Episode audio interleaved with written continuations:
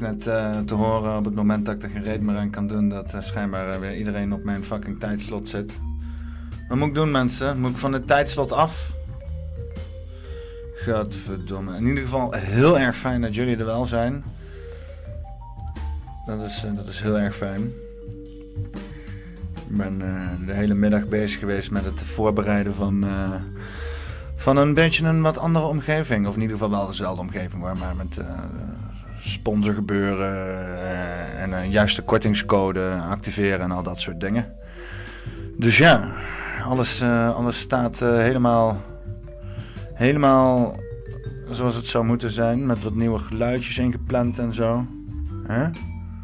Oversterfte is ontraden. en deze toneer gewoon op de poppenkast. Ja, ja, ja, oprecht ja. Ja, um, omdat, het, omdat het prachtig is. Ja, poppenkast. Dus uh, overweeg het misschien eventueel via mijn petje af. Voor nu uh, zijn we gesponsord door...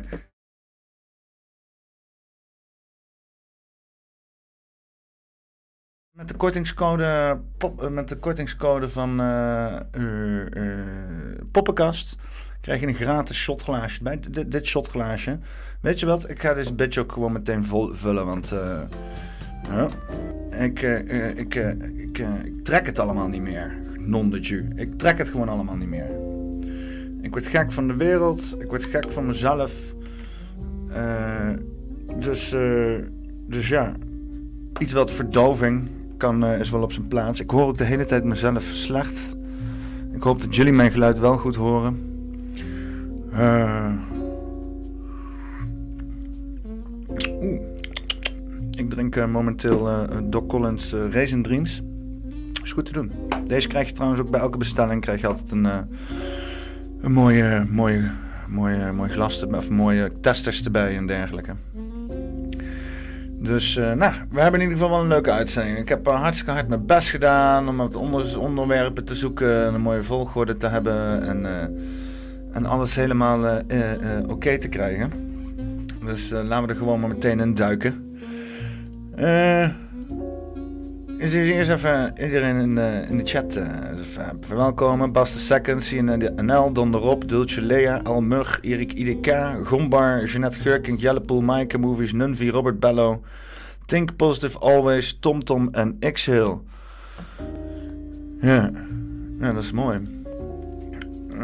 doe ik, uh, doe ik toch heel even ook nog even wat, wat coffee jazz zoeken. Ik heb inderdaad deze standaard jazzy geluidje heb ik onder mijn sneltoetsen zitten. Maar het duurt niet zo lang, dus doen we maar gewoon even, even deze voorop zetten. Hutsakee. En dan kan ik hem altijd uitzetten wanneer het nuttig is. Ja, waar, gaan, waar gaan we doen? Hoe gaan we beginnen? Want... eh ja, oh trouwens, uh, rechtsbovenin uh, zien jullie nou inderdaad ook doneer via mijn petje af. Hè? Dus daar zo, daar zo. Ja. Petje af slash poppenkast.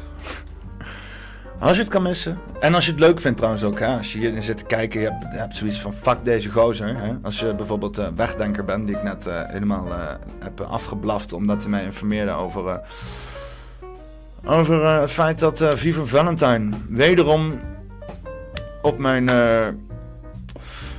uh, tijdslot zet. Ik zeg mijn tijdslot, ze hebben niet van mij, maar het maakt niet uit. Dan zou ik uh, je vooral niet doneren. Vooral niet doneren, gewoon lekker laten. Maar voor iedereen die ik niet heb afgeblaft vandaag, doneer gewoon. Uh, als je zin hebt. En, en natuurlijk ook geld. Hè? Het is tegenwoordig ook niet meer zo normaal dat je helemaal maar geld hebt en zo.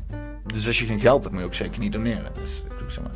maar ja, zijn al die factoren in, in, in, orde, weet je wel. Heb ik niet afgeblaft? Vind je het leuk wat, je, wat, ik, wat ik maak? En heb je geld? Overweeg dan een donatie via poppenkast, uh, petje af slash poppenkast. En hij is zoiets van, ja, uh, luister, ik wil even iets meer dan alleen maar gewoon mijn geld weggeven. Check de sponsor. Alleen als je natuurlijk van alcohol houdt. Krijg je er een gratis glas bij als je de kortingscode poppenkast gebruikt. Oké, genoeg commercieel gelul. Dan gaan we eens even kijken wat er allemaal uh, te doen is uh, op tv. Uh, ik ga dat heel even, heel even, zo, zo meteen zo doen. Want volgens mij is half wacht allemaal eh, met rechten en zo. Dus eh, ik wil daar niet mee lopen ouwe hoeren. Dus eh, eh, we gaan eens even een klein stukje kijken eh, hoe dus inderdaad de bankencrisis, waar eh, we al in principe twee weken naar zitten te kijken, nu in één keer besproken wordt op de normale tv. En eh, natuurlijk is onze grote vriend nu 15 jaar Arno Wellens is ook in de tent. Dus eh, laten we eens even kijken naar Arno Wellens. een nieuwe financiële crisis aan te komen.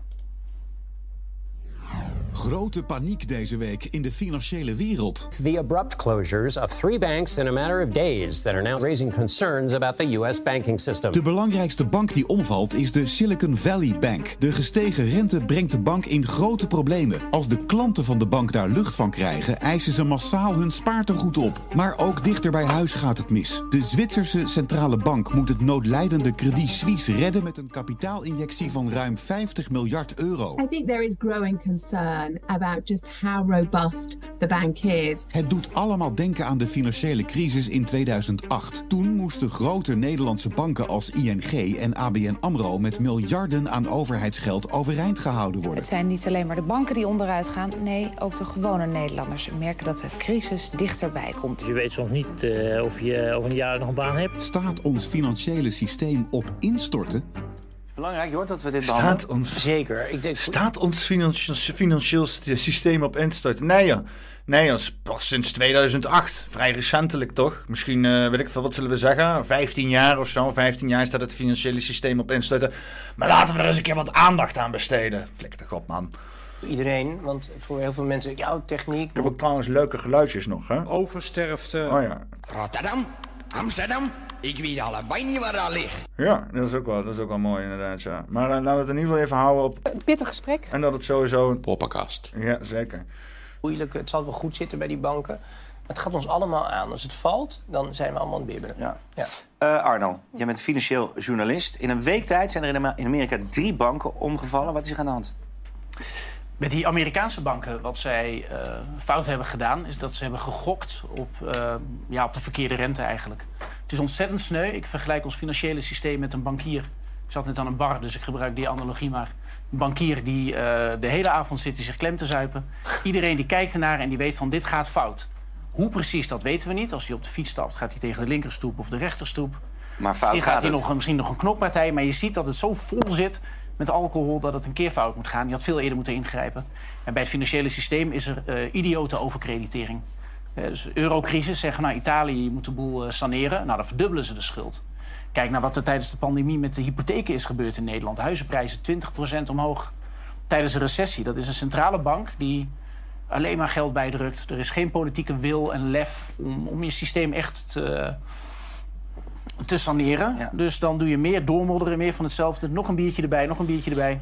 En dan, dan krijg je op een gegeven moment de situatie dat zelfs overheidsobligaties gevaarlijk worden. Ja. Dus ik, ik zit naar je te luisteren hè, ja. en het, het, is dus heel belangrijk. Onze kijker zit hier ook te luisteren. Als we dit eventjes uh, naar wat dichterbij kunnen trekken. Wat gebeurt er dan? Waarom is het zo belangrijk? Nou, laten we naar die, uh, die, Amerikaanse banken. Ze hebben iets gedaan. Europese banken zouden dat ook kunnen doen. Je hebt letterlijk een, een stuk uh, een staatsobligatie, zo heet dat. Ja, een stuk papier. Dat is hoe dat werkt. En uh, tijdens die pandemie is heel veel geld bijgedrukt. En de Amerikaanse overheid die mag geld lenen tegen 0,6 procent. Die Silicon Valley Bank die, uh, die heeft allemaal uh, techbedrijven als klant... die dan meer winst maken, zoals Netflix. Iedereen neemt een abonnement. Netflix weet niet wat ze met de geld moeten. Dumpt dat bij die, bij die Silicon Valley Bank. En die Silicon Valley Bank die weet niet wat ze moeten doen. Gebrek aan creativiteit, die kopen allemaal overheidspapier van Amerika. Alleen, ja, dan komt er inflatie. Dan zegt de Amerikaanse centrale bank... we gooien de rente een beetje omhoog. Alleen dan heb je dus... dan heeft die Silicon Valley Bank... die heeft allemaal rente met 0,6 procent. Terwijl het nu 3 of 4 procent is. Dus hun oude staatsobligaties, dat is het veiligste hè, wat je kunt bedenken waar je in kunt beleggen, die, die zakken dan in waarde. Kijk naar wat er met de huizenprijzen gebeurt in Nederland. Hetzelfde. Rente gaat omhoog, waardes gaan omlaag en nu gaan zij kapot. Ja. Dat kan dus op, het, op een heel veilig... Ja, en heel snel ook wel. En heel snel. En dat, dat, is, dat gebeurt dus in zo'n eindspel. Dus op één je, dag, hè? De, ja. de 43 miljard, geloof ik, uh, opgenomen. Uh, do, 43 miljard dollar op één dag. En dat is eigenlijk, ja, als wij maandagochtend gaan pinnen met z'n allen... Rick die zegt, ik dacht dat hij nooit meer op Goedemorgen Nederland mocht komen. Maar dit is half acht, hè? Dit is geen Goedemorgen Nederland. Zeg maar opgevraagd wordt, dan zijn... Ja. Zijn de molletjes, zijn dit. Die, dat, dat valt mee. Want wat er nu in Amerika gebeurt, en dat zal, eh, gebeurt ook in Europa al. Ik kan er dan nog op zeggen dat Jort Kelder hem natuurlijk uit heeft genodigd. Dus dat, dat is waarschijnlijk wat er gaande is. Quantitative easing, ja, mensen vinden het heel ingewikkeld. We kunnen dat, eh, kunnen dat als je wil. We Ja, heel graag. In een, laten we een, Heel graag, in een minuut. In een minuut. Oké, jij, bent, eh, jij bent de Johnny Bank. Ja. Eh Najib Amali zegt altijd dat jouw familie ontzettend goed is in het verzinnen van namen. dus, eh, En formats. Ja, dus jij hebt op een gegeven moment komt een Russische spaarder bij jou.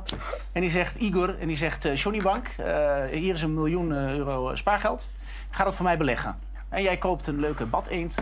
En een, nou, mooi hoor. Ja, dit heb je allemaal. Op een gegeven moment komt die Rus terug en die zegt, ik wil, ik wil mijn spaargeld.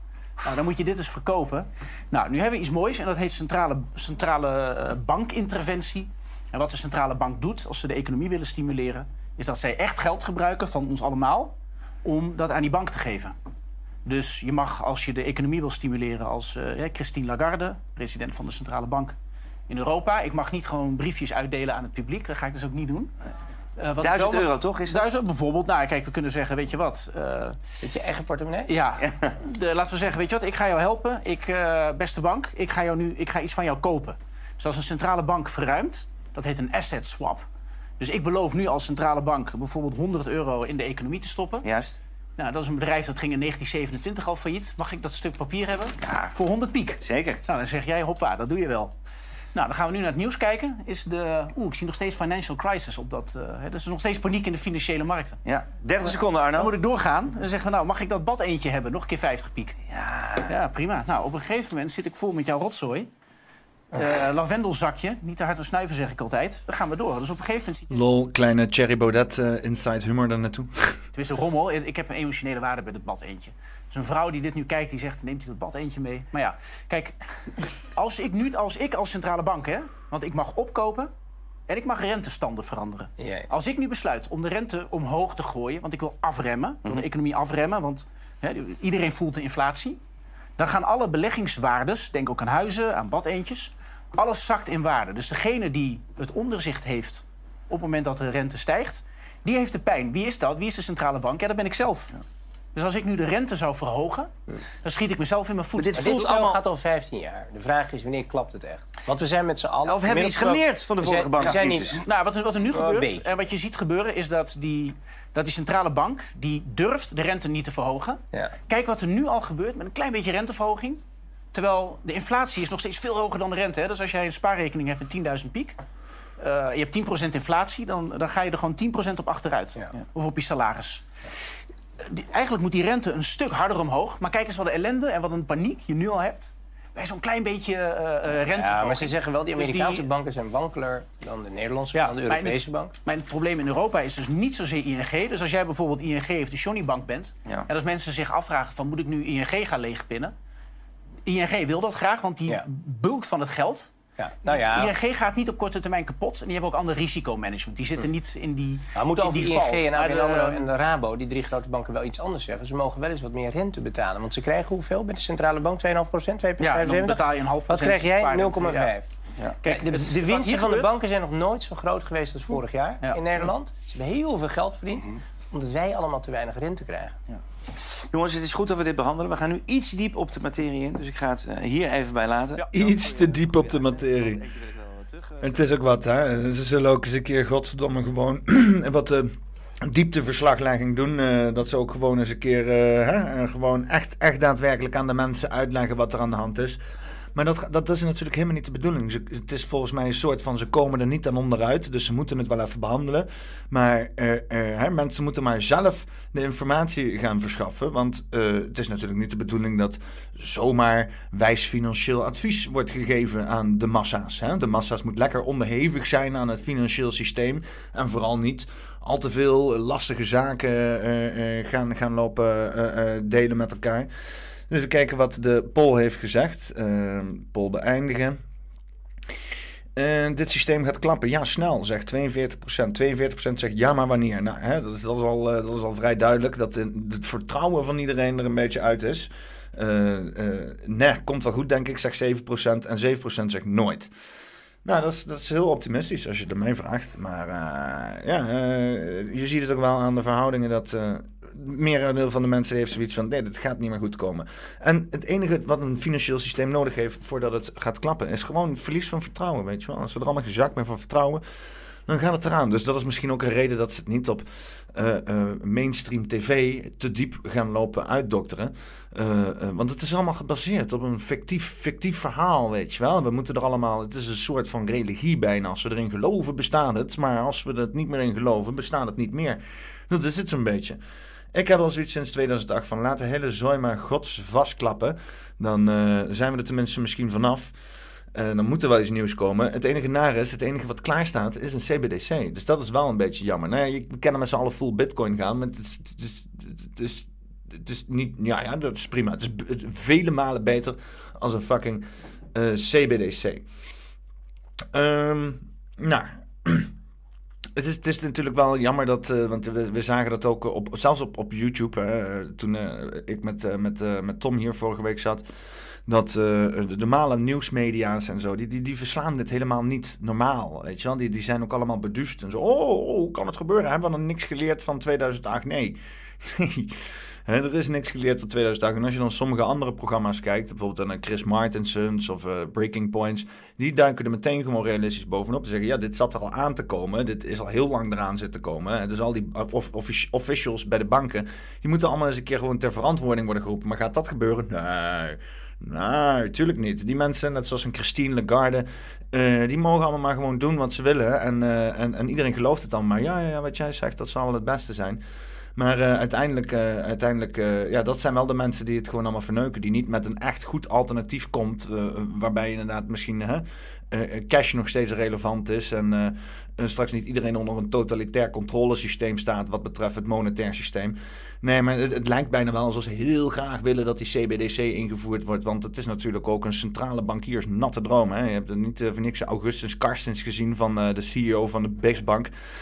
die op een gegeven moment vol, vol lof spreekt over de mogelijkheden van een CBDC. En dat ze daardoor nog meer mensen kunnen controleren. En fraudeurs, hè, dan wordt het dan gezegd, fraudeurs en criminelen kunnen worden opgepakt. en dan hebben we het voornamelijk over mensen, hè, je hebt het gehoord van Kaag, mensen die al meer dan 100 euro betalen. Dan ben je, als jij met meer dan 100 euro betaalt, dan ben je al een potentieel crimineel of fraudeur.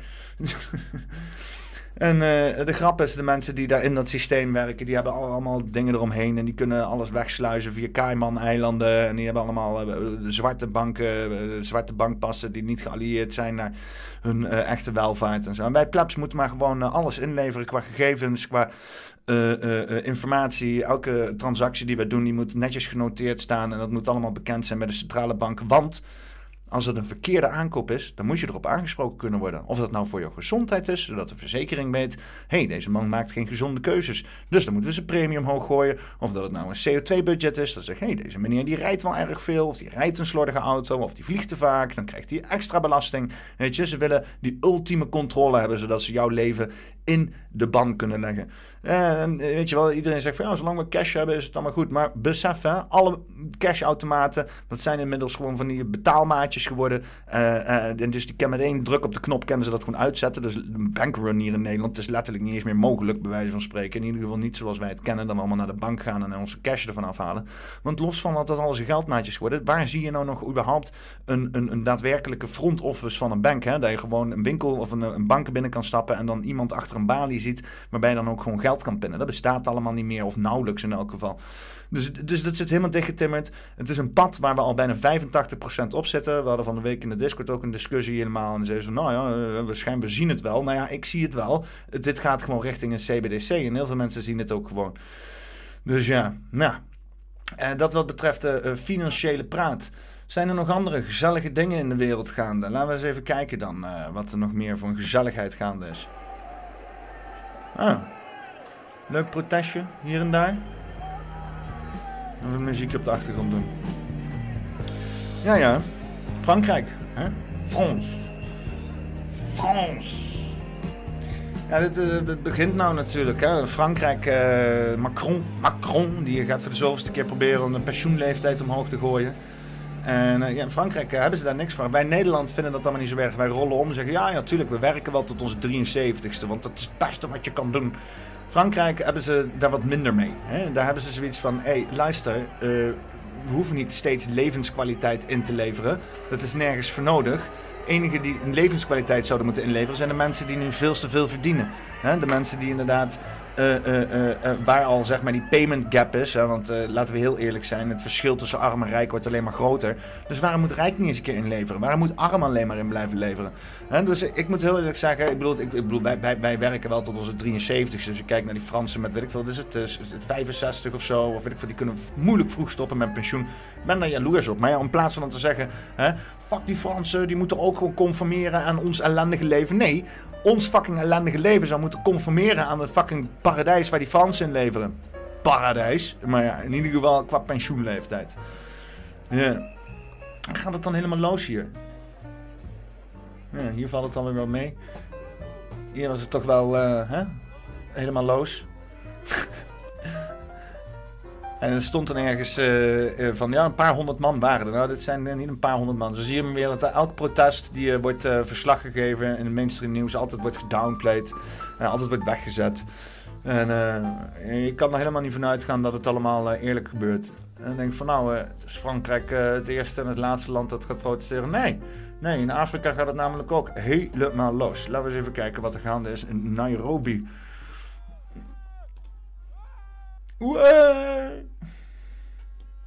Nairobi, hoofdstad van Kenia. Ja, mensen die, eh, die, die zien het daar eigenlijk ook niet meer zitten. Hè? Die hebben ook zoiets van, eh, luister dan. My sugar is too expensive.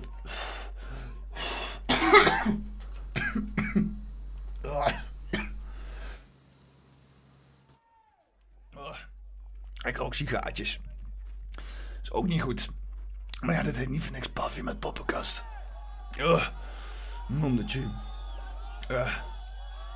In ieder geval. Oversterfte is ontraden. We are suffering.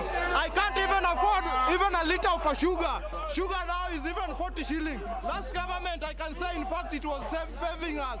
This government is full of hypocrites. Wat is dit voor een poppenkast? Poppenkast. Poppenkast. Ja.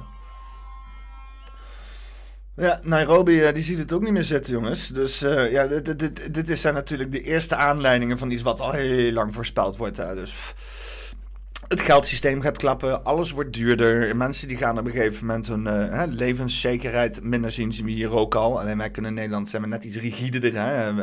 En we nemen ook heel snel genoegen met, met minder. Dus dat is ook is een beetje een dingetje hier. En, eh, maar ja, in de andere plek van de wereld is dat wat minder zo. En, en plus, die hebben ook al zo weinig. In Nederland hebben ook heel veel. Dus er kan letterlijk van ons heel veel ontnomen worden... voordat we echt in onze echte levensstandaard worden geraakt. Al moet ik eerlijk zeggen, ik zie als ik op straat sta... al wel heel veel meer, zwer heel veel meer zwervers. Eh, eh, zelfs mensen in mijn omgeving die normaal no- nooit klagen over financiële stress... die zitten nu te klagen over financiële stress. Want alles wordt gewoon fucked up duur. En eh, ja, dat, dat, dat gaat, het, kan ook niet goedkoper. Hè? Het kan niet goedkoper, want ons geld is letterlijk geen reet meer waard. Hè? En dat wordt alleen maar minder reet waard. Ze zijn op een gegeven moment begonnen uh, na 2008 met die uh, rente op, op 0% te krijgen.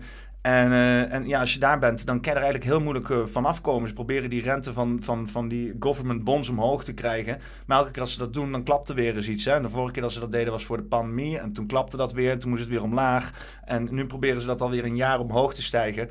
Uh, te laten komen. En uh, het werkt gewoon niet. Je komt daar niet meer uit, weet je. Het is, het, is een beetje een, situatie waar je jezelf in hebt gebracht... waar je eigenlijk nauwelijks of moeilijk meer uitkomt. Misschien in een periode van, van, van tien jaar... dat je het heel rustig en gestaagd laat groeien. Maar het, het, feit is, als je die, die fictieve economie laat groeien... en duurder laat worden... dan moet re reëel ook dat meegroeien. En dat gebeurt gewoon niet. Hè? Dus de spullen die gemaakt worden... de dingen die gekocht kunnen worden... dat, dat, dat, dat is in een zeer significant minder stijgende lijn...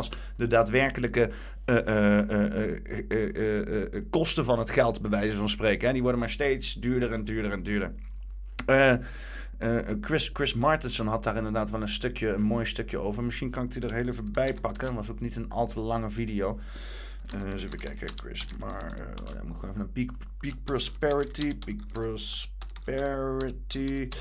Uh, waar het gewoon hartstikke helder uh, wordt uitgelegd. En dat het gewoon uh, ja, niks meer is als hartstikke normaal dat dit soort zaken gebeuren. Dus laten we even kijken naar Chris Hello Martensen. All my followers, subscribers, and listeners, however you've come to this channel today, I have something very important to share with you. I'm going to show you the one chart that binds them all. If you wanted to ask the question, why are we having a financial crisis now and why are we going to have more financial crises in the future? It's because of this one chart. And to set the context for that, let's talk about what Jerome Powell said recently. He was asked by Senator Cynthia Loomis out of Wyoming, Is there any problem with our debt? And Jerome Powell says, Nah, debt's totally sustainable. And she says, What? And he says, She asks him again, and he goes, Well, quote, the problem is that we're on a path where the debt is growing substantially faster than the economy.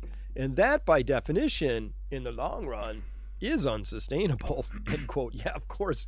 Yeah, that path we're on. He makes it sound like, did we get on this path last night? Have we been on it for 10 minutes? What is this path we're talking about? Because this is the unsustainable level of debt that he's talking about. In, from 1900 on through 2020 is all that red stuff there. And then I had to put the next three years er, right there. This level of debt he calls sustainable. Lol. It's not sustainable. But when he said the debt level is sustainable, what he meant was if we froze it today and we could probably work it all off. That's what he means by sustainable. But that path we're on, whoop, that is not sustainable. I mean, come on. So here is the one chart to rule them all, the one chart to bind them. This has just two things on it. Let me get my drawing tool out for you. One, we have gross domestic product, which is GDP, here in the dotted line down below, and we have all sectors debt securities here in the solid line above. So this is just debt. What kind of debt? Student debt, corporate debt, municipal debt, car, household debt, uh, federal debt, you name it, but it's debt. This isn't liabilities. Liabilities include underfunded pensions, unfunded this or that um, crumbling infrastructure that we have not yet reinvested in, such as, I don't know, rail lines where cars don't derail and poison the whole surrounding area. Those levels of liabilities are not contained in this chart. This chart is merely two things GDP on the bottom and debt on the top. What Jerome Powell said was well, whenever you have a problem where debt is growing substantially faster than the economy, in the long run, that is unsustainable. Because, of course, it is. What if the top line was your credit card debt and the bottom line was your income, your household income? That's a math problem. Sooner or later, the interest payments alone, let alone the principal repayments, will consume your entire household budget. And then it is mathematical, financial, legal game over. That's called bankruptcy. All right. So the claims is the debts and the stuff that those claims are arrayed against is the GDP below, the GDP, goods and services. The claims are the debts. The stuff is the things you want to buy out of your economy. So what's the problem here? What, do you need a math PhD or an econ PhD to figure this out? No, you do not. No fancy degree or math required. All you need to understand is that the slope of this GDP line is going that way, and the slope of the last 40 years of debt accumulation is going like that, but the slope of the last five years of debt accumulation Ja, en dit is een beetje gewoon ja, wat hij zegt, hè? De, de, de, het grafiek van alle grafieken. He, je hebt daar, en het ziet er een beetje hetzelfde uit als ook gewoon uh, uh, de, de, de rijke mensen die afstijgen van de mensen die inderdaad minder geld verdienen. de fictieve economie die wordt gewoon volledig losgekoppeld al fucking jaren sinds 2008 van de reële economie van datgene wat wordt gemaakt. Je ziet het hier ook in Nederland, weet je, alles wordt duurder, maar komen er meer dingen bij? Hebben we, betere producten? Nee, onze producten worden alleen maar slechter. hebben we meer uh, mensen die kunnen wonen? Nee, we hebben alleen maar minder huizen. Het wordt alles, alles qua spullen wordt minder, maar vervolgens wordt wel alles duurder. Want, want en het is natuurlijk ook wel, uh, uh, hè, naarmate de schaarste inzet, krijg je dus inderdaad een hogere prijs. Hè, want de, vraag die is hetzelfde schaarste is. wordt ingezet. Dus het is ook wel, het is ook wel logisch. Maar op een gegeven moment wordt het gewoon onhoudbaar. Hè? Op een gegeven moment is het gewoon op een punt dat, je, dat, dat, dat, dat, dat niemand het grootste deel van de bevolking niks meer kan betalen. En alleen nog maar in de hoogste echelons van de maatschappij uh, mensen zo bakken met geld verdienen. dat zij alleen maar degene zijn die kunnen, kunnen kopen en kunnen participeren. Ja, wat je dan gaat krijgen is dat je dan als mensen niet meer kunnen kopen. heb je ook een hele hoop shit over. En dan je geld is gereed meer waard. Uh, dus dus het, het, die, die trend die we zien hier, datgene wat al de hele tijd gewoon wordt voortgezet, ja, dat is gewoon niet onhoudbaar. Dat is gewoon onhoudbaar. Ik bedoel, als je het wil hebben over sustainability, dan kan je eindeloos vaak stikstofdoelen aanhalen. Maar als iets fucking unsustainable is, dan is het wel ons monetair systeem. Nou, hè? dus uh, aangezien toch iedereen skeer wordt, doneer gewoon op de poppenkast. het voelt toch wel vreemd om te doen zo, hè? Om, om geld te vragen terwijl alles alleen maar slechter gaat. Maar ja, hè? Uh, kijkt er iemand hier die in die 1% zit, hè? Ben, ben, je rijk, ben je superrijk en zit jij in die, in die, in die plekken uh, van, van, van, van, de, van de economie dat jij gewoon alles tot je komt, dan overweeg gewoon, doneer gewoon op de poppenkast. Ja, ja, ja. Oprecht ja. Ja, um, omdat, het, omdat het prachtig is. Poppenkast. Poppenkast. Poppenkast. Poppenkast. Oh, met complimenten naar X-Hill. X-Hill die, uh, die, die, die, uh, die maakt altijd mooie geluidsfragmentjes. Uh, en ik maak er rijkelijk gebruik van. Zo is, wordt het een hele, hele, hele co-creatie, laten we het zo zeggen. Hè? Zo noemt Amy dat altijd. Een co-creatie. eens even kijken. Laten we eens heel even loskomen van het geld, want uh, dat is toch allemaal vrij hopeloos. Uh, dus uh, wat is er nog meer gaande? Um, gisteren, op een hele specifieke datum, um, heeft president Trump laten weten dat hij misschien weliswaar kan gearresteerd worden. In New York City, former President Donald Trump's legal future is in the hands of a grand jury, set to reconvene today. On the verge of an historic decision, weighing whether to indict the former president for his alleged effort to keep an extramarital affair a secret by paying hush money to adult film actress Stormy Daniels. dit, is, dit is ook zoiets, hè? want er wordt dan inderdaad heel erg gedaan alsof dat dan heel vreemd is, hè? dat er hush money, hush money uh, uh, wordt betaald. Ik weet niet hoor, bij, bij menig bedrijf uh, in de economie, helemaal bij de grote bedrijven, word jij gewoon geacht NDA's te tekenen, non-disclosure non agreements. En dat is hartstikke normaal. Het is hartstikke normaal dat als jij bepaalde inside informatie hebt die niet gedeeld mag worden, wat schadelijk is voor het bedrijf, dan teken je een NDA en dan mag je je hele fucking leven niet praten over alle vreselijke dingen die binnen zo'n bedrijf al wel niet kunnen gebeuren. Of dat nou in het leger is of voor whatever the fuck. Maar nee, omdat Trump, wat volgens mij heel normaal is als jij een of andere hoer uh, gaat bezoeken, dat die hoer niet gewoon zomaar gaat uh, bazuinen dat je daar bent geweest. Dat is een beetje, uh, misschien niet officieel op papier, maar net zoals een, een dokter-patiëntrelatie. Daar praat je gewoon niet over. Hè? En, en, en, het is ook gewoon, in, de, in de markt is het, het ligt natuurlijk voor als jouw informatie waardevoller wordt als, als datgene wat, wat, wat de desbetreffende klant betaalt, dan, dan wordt het natuurlijk groter voordeel voor het desbetreffende hoer om gewoon wel die informatie los te laten betalen. Maar daarom is het dus ook een tactiek. Hè? Trump die zegt van, ik maak het gewoon waardevoller voor jou om niet te praten. Hè? Want er zit dus in de wet niet vastgelegd dat hoeren wel of niet mogen praten over zaken. Sterker nog, er wordt voor allerlei instanties heel erg veel gebruik gemaakt van hoeren om wel informatie te krijgen over allerlei klanten. En... Uh, En het is hartstikke legaal. Het is gewoon, het, het, het is gewoon, er is niks mis mee. Hè? Ik bedoel, eh, los van het feit dat, dat, dat Trump naar hoeren gaat. Uh, afijn, uh, volgens mij doen meer mensen dat. En helemaal als je het uh, ook in de Nederlandse politiek trekt. En aan de andere kant ook, hè, want ze, ze lopen nu die democraten shit dan belachelijk maken. Maar al die uh, uh, of al die de Republican shit belachelijk maken. Maar al die democraten zijn ook alleen maar rikken, weet je. Dan hoor je ook alleen maar bericht na bericht van mensen die allemaal wangedrag vertonen op seksueel gebied. Maar ja, nee, uh, dit gaat natuurlijk over Trump. En laten we heel eerlijk wezen, het is een kunstmatige strijd die er gaande is. Hè. Het is ook niet voor niks dat gisteren dan Trump dat duidelijk heeft gemaakt. Het is bijna een soort van ritueel, kan je bijna zeggen. Hè. Als je allerlei numerologie gaat doen, dan kom je ook op allerlei cijfers die uitkomen. En er schijnbaar allerlei verbanden. Ik moet heel erg zeggen, ik vind numerologie altijd vrij uh, vergezocht. Maar ja, uh, als je dat dan gaat checken, dan zie je toch wel heel veel overeenkomsten. En het lijkt bijna gewoon een, ja, wat ik zeg, een ritueel, een procedure, iets wat hoort te gebeuren op die momenten. En dit is natuurlijk gewoon weer iets om nog meer ophef te creëren rondom een achterban. En in plaats van een, een duidelijke en eerlijke democratie te bieden aan de mensen, gewoon een hoop bak met chaos waar mensen alleen maar boos zijn op elkaar. Maar ja, we nog even verder kijken wat er uh, over te melden is. Ahead of a possible indictment, law enforcement officials are bracing for protests, stepping up security. Former President Trump also preparing for the optics of a potential indictment. The New York Times, citing friends and associates, says he is ready and welcomes the idea of a perp walk and even, quote, mused openly about whether he should smile for the assembled media, adding that he has pondered how the public would react and is said to have described the potential spectacle as a fun experience. Those close to him also telling the paper that no one is quite sure whether his remarks are bravado or genuine resignation about what lies ahead. They're not coming after me, they're coming after you. I'm just standing in their way. The possible En dat is ook wel een beetje, dat weet Trump altijd leuk te doen. Hè?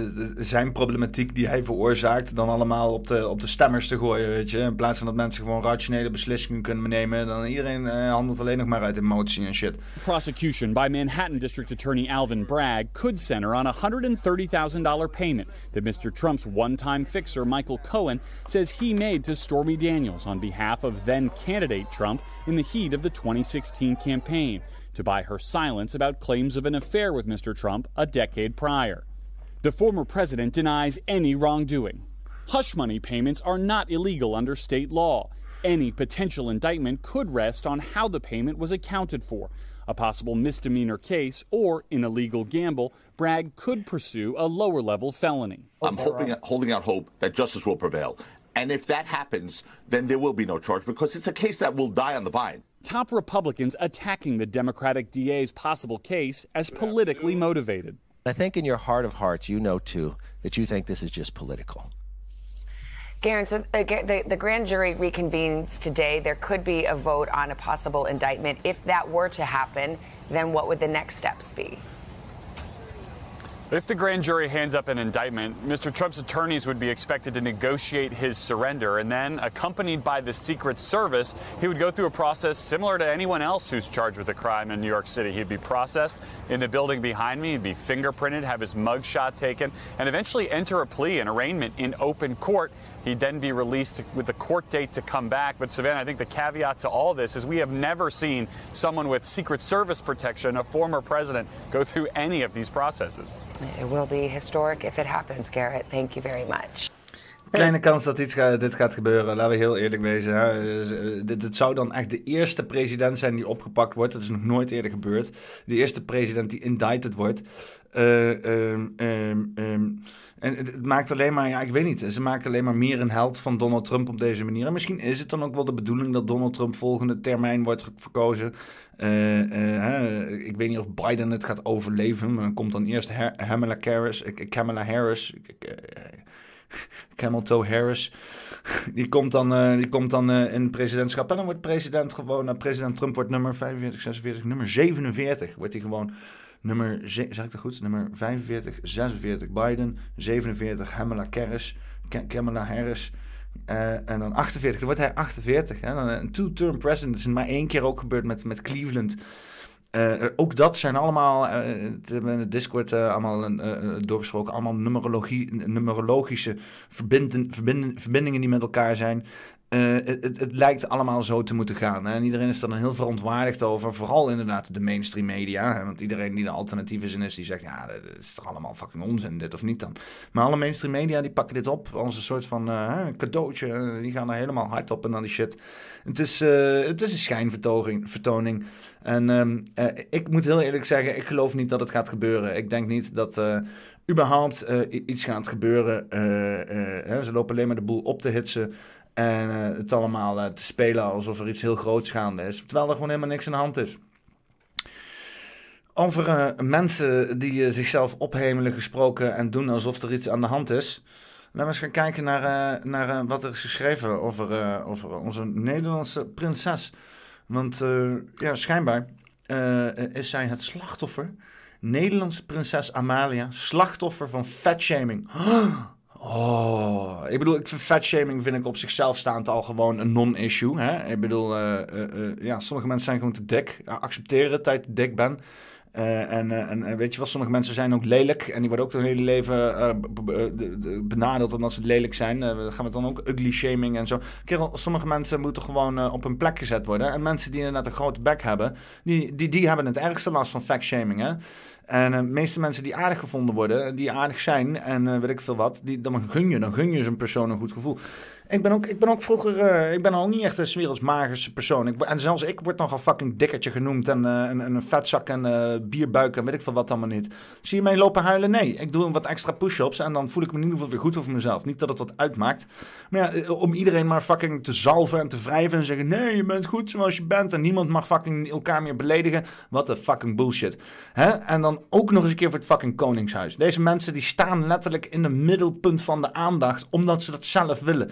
Niemand heeft gevraagd dat die mensen daar zijn. Flikker toch een eind op, man. Als je er zoveel moeite mee hebt, ga uit het publieke veld. Ga fucking uit Nederland. Ga weg uit het fucking eh, eh, politiek bestel. En wees niet zo fucking prominent in Nederland. Als je prominent bent, dan krijg je gewoon een bak ellende over je heen. Ook, ook fucking alternatieve mensen. Uh, je maar gezien de afgelopen drie jaar mensen die het beste voort hebben met de mensheid. Die worden helemaal afgebrand door media en dergelijke. En niet omdat ze fucking dik zijn. En een beetje, een beetje door het leven lopen te rollen als een of andere vette kwap. Maar gewoon omdat ze, weet ik veel, hè, niet de juiste dingen zeggen. Maar dat, dat is dan wel prima. Maar nee, fatshaming moet dan niet. Hè? En uh, laten we eerlijk wezen. Hè? Laten we eerlijk wezen. Hè? En uh, het, het, hele idee is. Uh, even kijken of ik dan ook die tekst erbij kan krijgen. Waarom ik dit nu niet. er stond dus ook gewoon nog een hele tekst onder, maar die, die is weg. Wat krijgen we nou dan? Wat krijgen we nou dan? Oh, even kijken. Fatshaming, Prinses Amalia. Uh, het onzichtbare gemak van EU Magazine. Het is allemaal, altijd dezelfde, dezelfde, dezelfde artikelen en zo, uh, weet je wel. Um, in de monarchie heeft het volk niets te zeggen over het staatshoofd. Dat moet maar afwachten hoe Amalia dat zal doen. Voorlopig ontbreekt het bij de geboorte voor de hoge ambt voorbestemde kroonprinses Flair, beschrijft Gerry.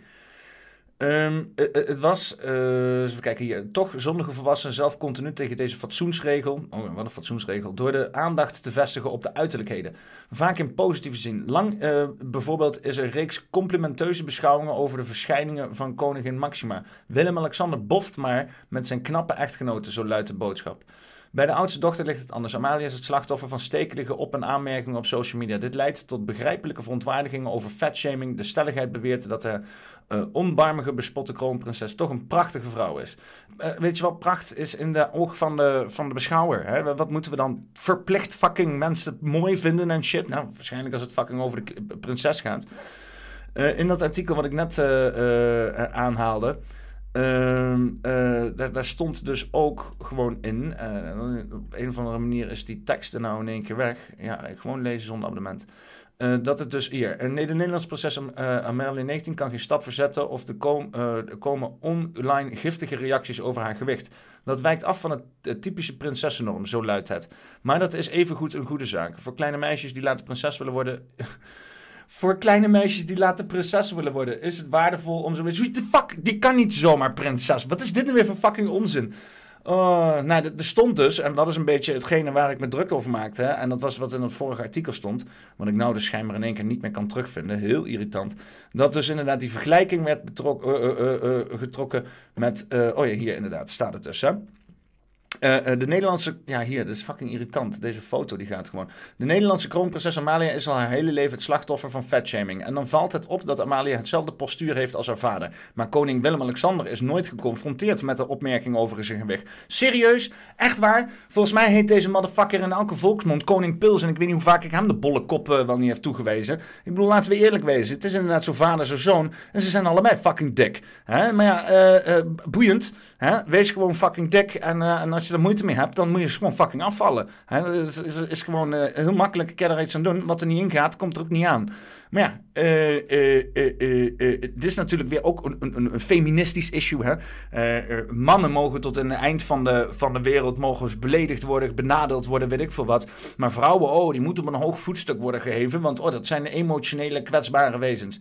Nou, ik vind het allemaal fucking bullshit. Hè? We moeten mensen niet zomaar allemaal gaan lopen zalven en lopen doen alsof iedereen een fucking porselein mannen, vrouwtje is. En helemaal niet die teringleiers van het fucking koningshuis. Want ze kunnen af. gewoon... Ze kunnen gewoon opzouten en, uh, en gewoon uh, niet deelnemen aan de fucking maatschappij of op, op de manier zoals ze dat nu doen. Dus uh, ik wil toch nog wel heel even deze video eroverheen gooien. Chris van der Ender die had een, een, scherpe, een scherpe rent over onder andere dit onderwerp. Dus laten we er heel even naar kijken. Iedereen moet opeens een steentje bijdragen. Het Koningshuis die vangt vluchtelingen op in het kasteel het Oude Loo. Nou, voor de mensen die niet weten, het kasteel het Oude Loo gebruiken de Oranjes als schuur. Ja, dat doen ze allemaal spullen die ze niet meer nodig hebben. Hakenkruisen van Bernhard.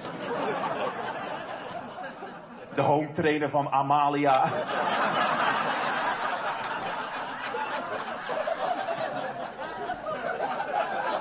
Ja. De Marok maffia wil Amalia ontvoeren. Hoe dan? Met een heftruc.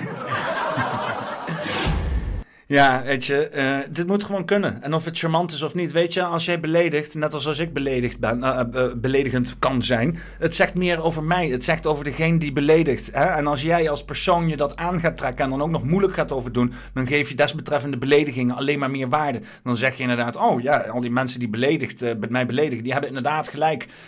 ik zie mezelf ook zo. En dan beledig je eigenlijk fucking jezelf. Kerel de fuck kerel. Doe eens gewoon even een beetje eelt kweken en uh, laat het van je afglijden. En helemaal, je bent een fucking prinses in een koningshuis. Ja? Je trekt letterlijk het belastinggeld van alle volk hier naar je toe om lekker een of ander exorbitant bestaan te gaan leven. En dan vervolgens uh, te gaan lopen nuilen dat mensen daar een mening over hebben over hoe je erbij loopt. Ja, kerel, uh, rot lekker op of zo.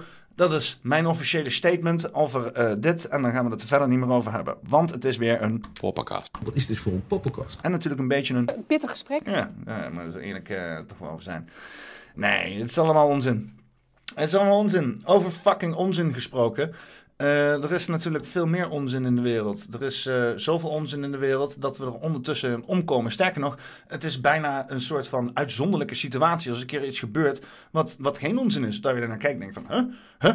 Is hier daadwerkelijk nou iets redelijks gaande? Hè? Is, hier nou, is hier nou daadwerkelijk iets gaande wat niet in deze clowns world thuis hoort? Maar nee, zo zijn we natuurlijk nog niet. Zover zijn we niet.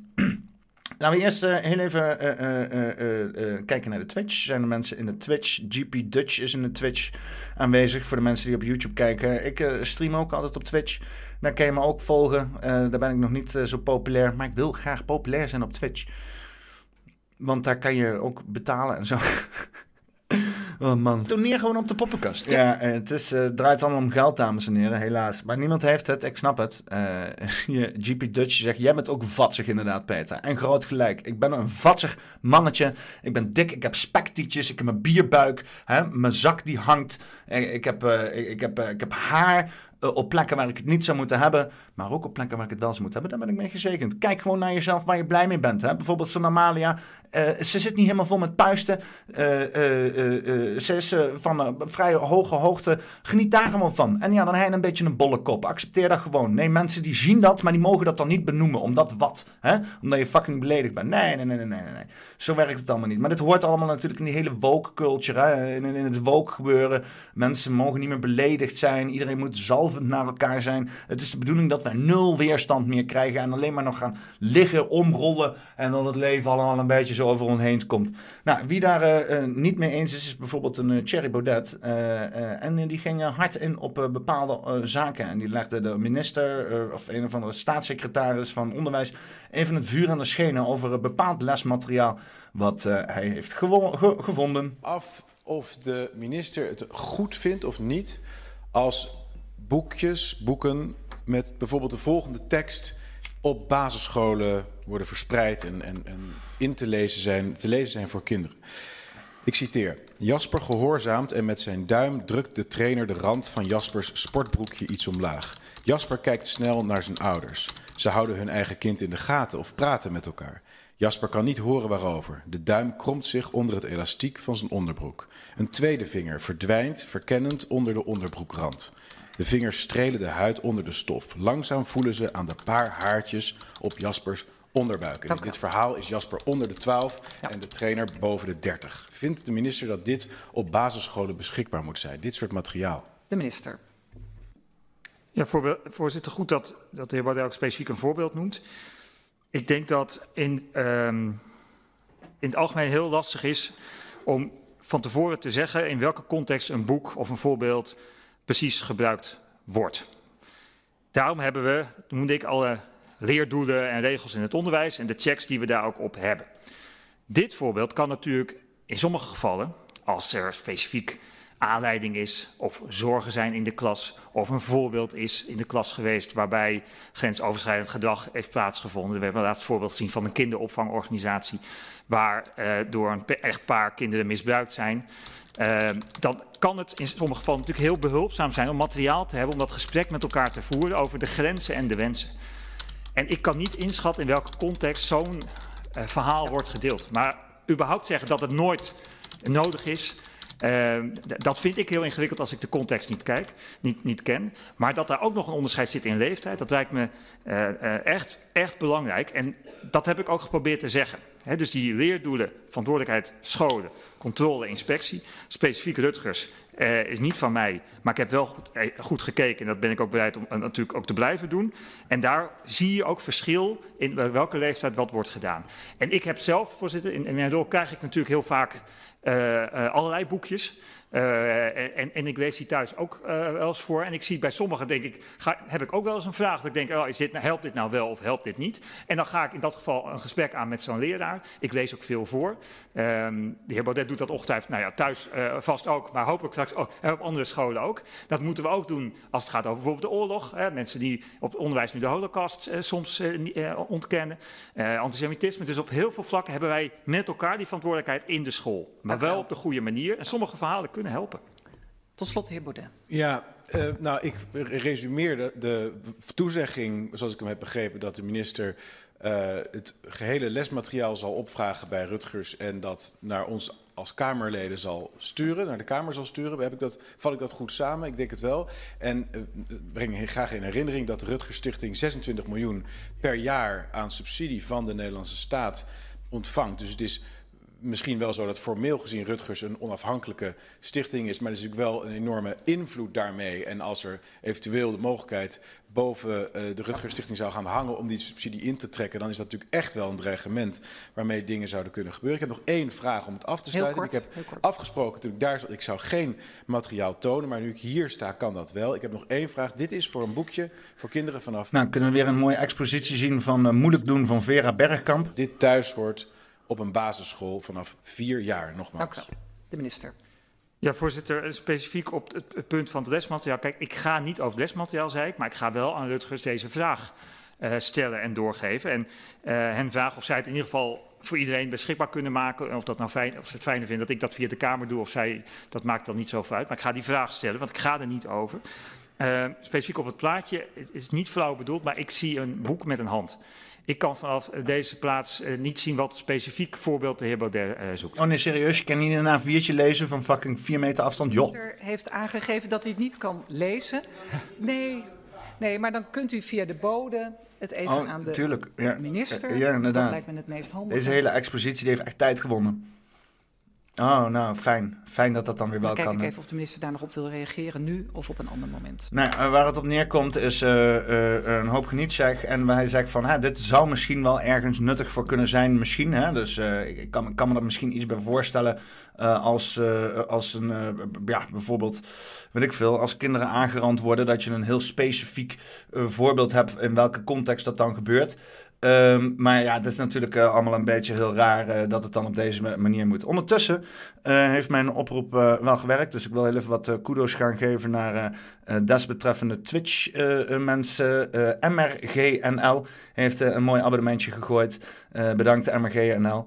Zo zie je maar weer. Twitch is ook gaande. En ja, dat is waar alle hippe kinderen zitten, mensen. Dus bekijk ook eventueel de poppenkast op Twitch. Eh, ja, dit hele, dit hele woke gebeuren is natuurlijk eh, altijd ja, vrij, vrij misselijke, misselijke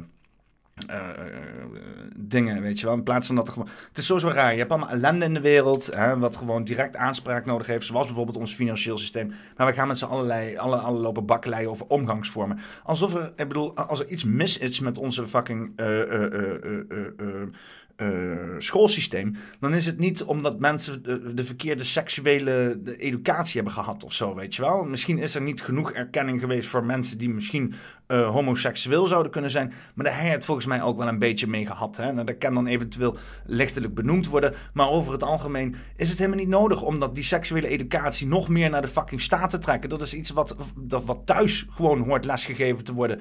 Hè? En, en, en, in hooguit misschien in samenwerking met de school op persoon persoonlijk op maatgevend niveau. Maar ja, dat kan allemaal niet. Want het hele probleem in het onderwijs is dat het allemaal massaal moet. 30, 40 kinderen in zo'n klas pompen. Een of andere leraar die helemaal tot en met hier zit. Die nul aandacht meer kan besteden aan kinderen. En dan het los nog van het fucking lesmateriaal. Want wat wordt er nou echt lesgegeven? Is dat echt diepe kennis? Is dat inderdaad gewoon een of andere hè, eh, onderwijs voor plebs? Want dat is wat het is.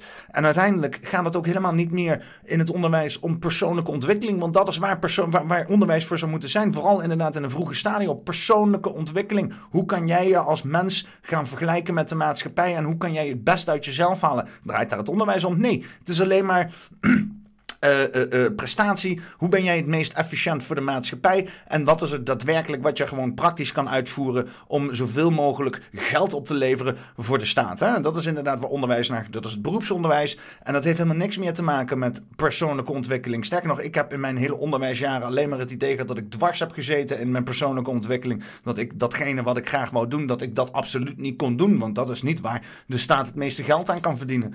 Eh, en je hebt natuurlijk wel allerlei eh, onderwijsvormen waarin dat wel gebeurt. Maar ja, hè? Tjing, tjik, tjing. Oversterfte. Toneer gewoon op de poppenkast. nee, ja, dit is natuurlijk allemaal eh, eh, eh, het, het, het feit dat we seksuele oriëntatie, dat dat het hoofdissue is in het onderwijs. Nee. Hè, je hebt dan zo'n Robert Dijkgraaf die aan wordt gesteld, een hartstikke gerenommeerd wetenschapper die inderdaad ja, toch wel kan vertellen over, over, over bijvoorbeeld hoe hij zijn onderwijservaring heeft ervaren en de persoonlijke ontwikkelingen, hoe dat dan zou moeten lopen. Nee, wat gaat hij doen? LGBTHQ vlagje hijsen en zeggen, oh nee, dit is het meest belangrijke wat we nu moeten doen.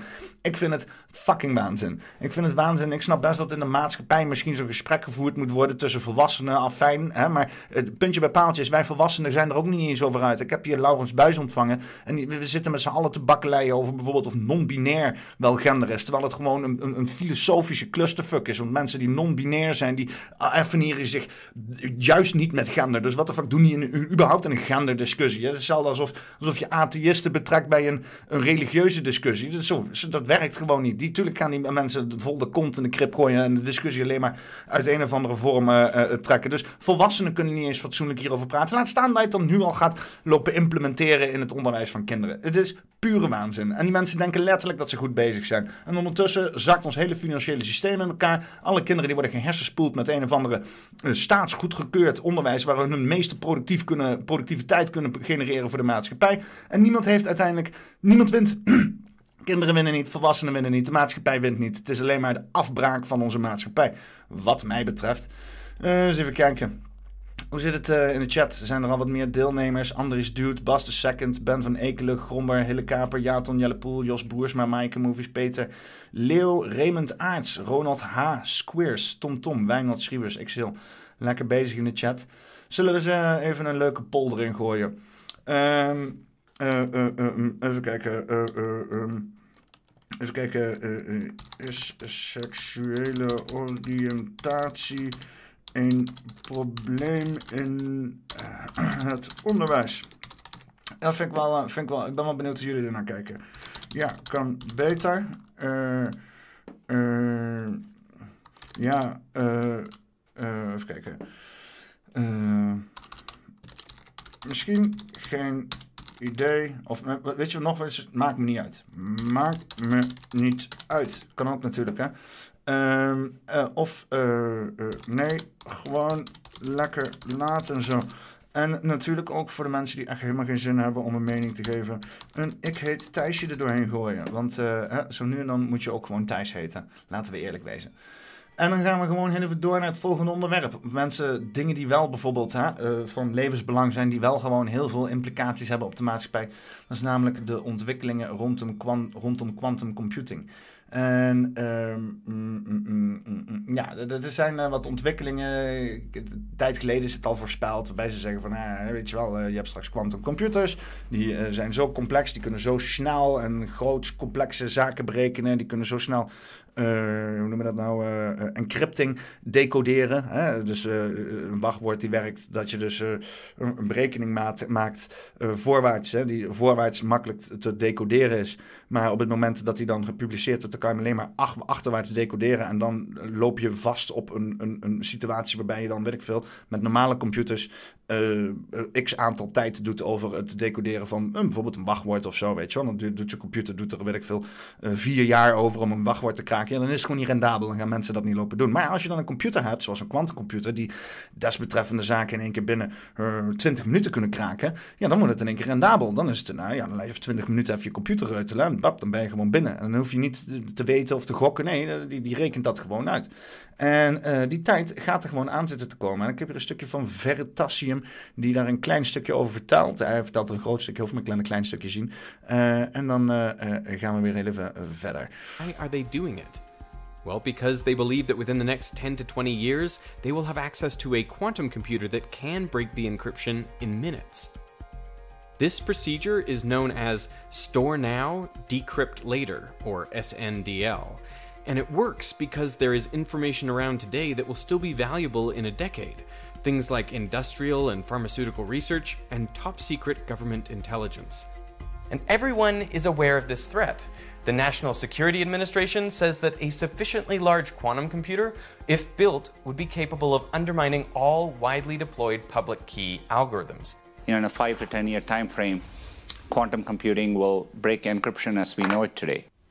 Even though sufficiently powerful quantum computers are still years away, they're already a threat because of store now, decrypt later, which is why the US Congress just passed legislation mandating all agencies start transitioning right now to new methods of cryptography that can't be broken by quantum computers. You know, our current encryption schemes have been remarkably successful, working effectively for over 40 years. Up until the 1970s, if you wanted to exchange private information with someone, you would first have to meet up in person and share a secret key. This same key would be used to encrypt and decrypt messages, so it's known as a symmetric key algorithm. As long as no one else gets their hands on the key, your messages are safe. But now, what if you want to send information to someone you've never met, and it's too hard to arrange an in person meeting?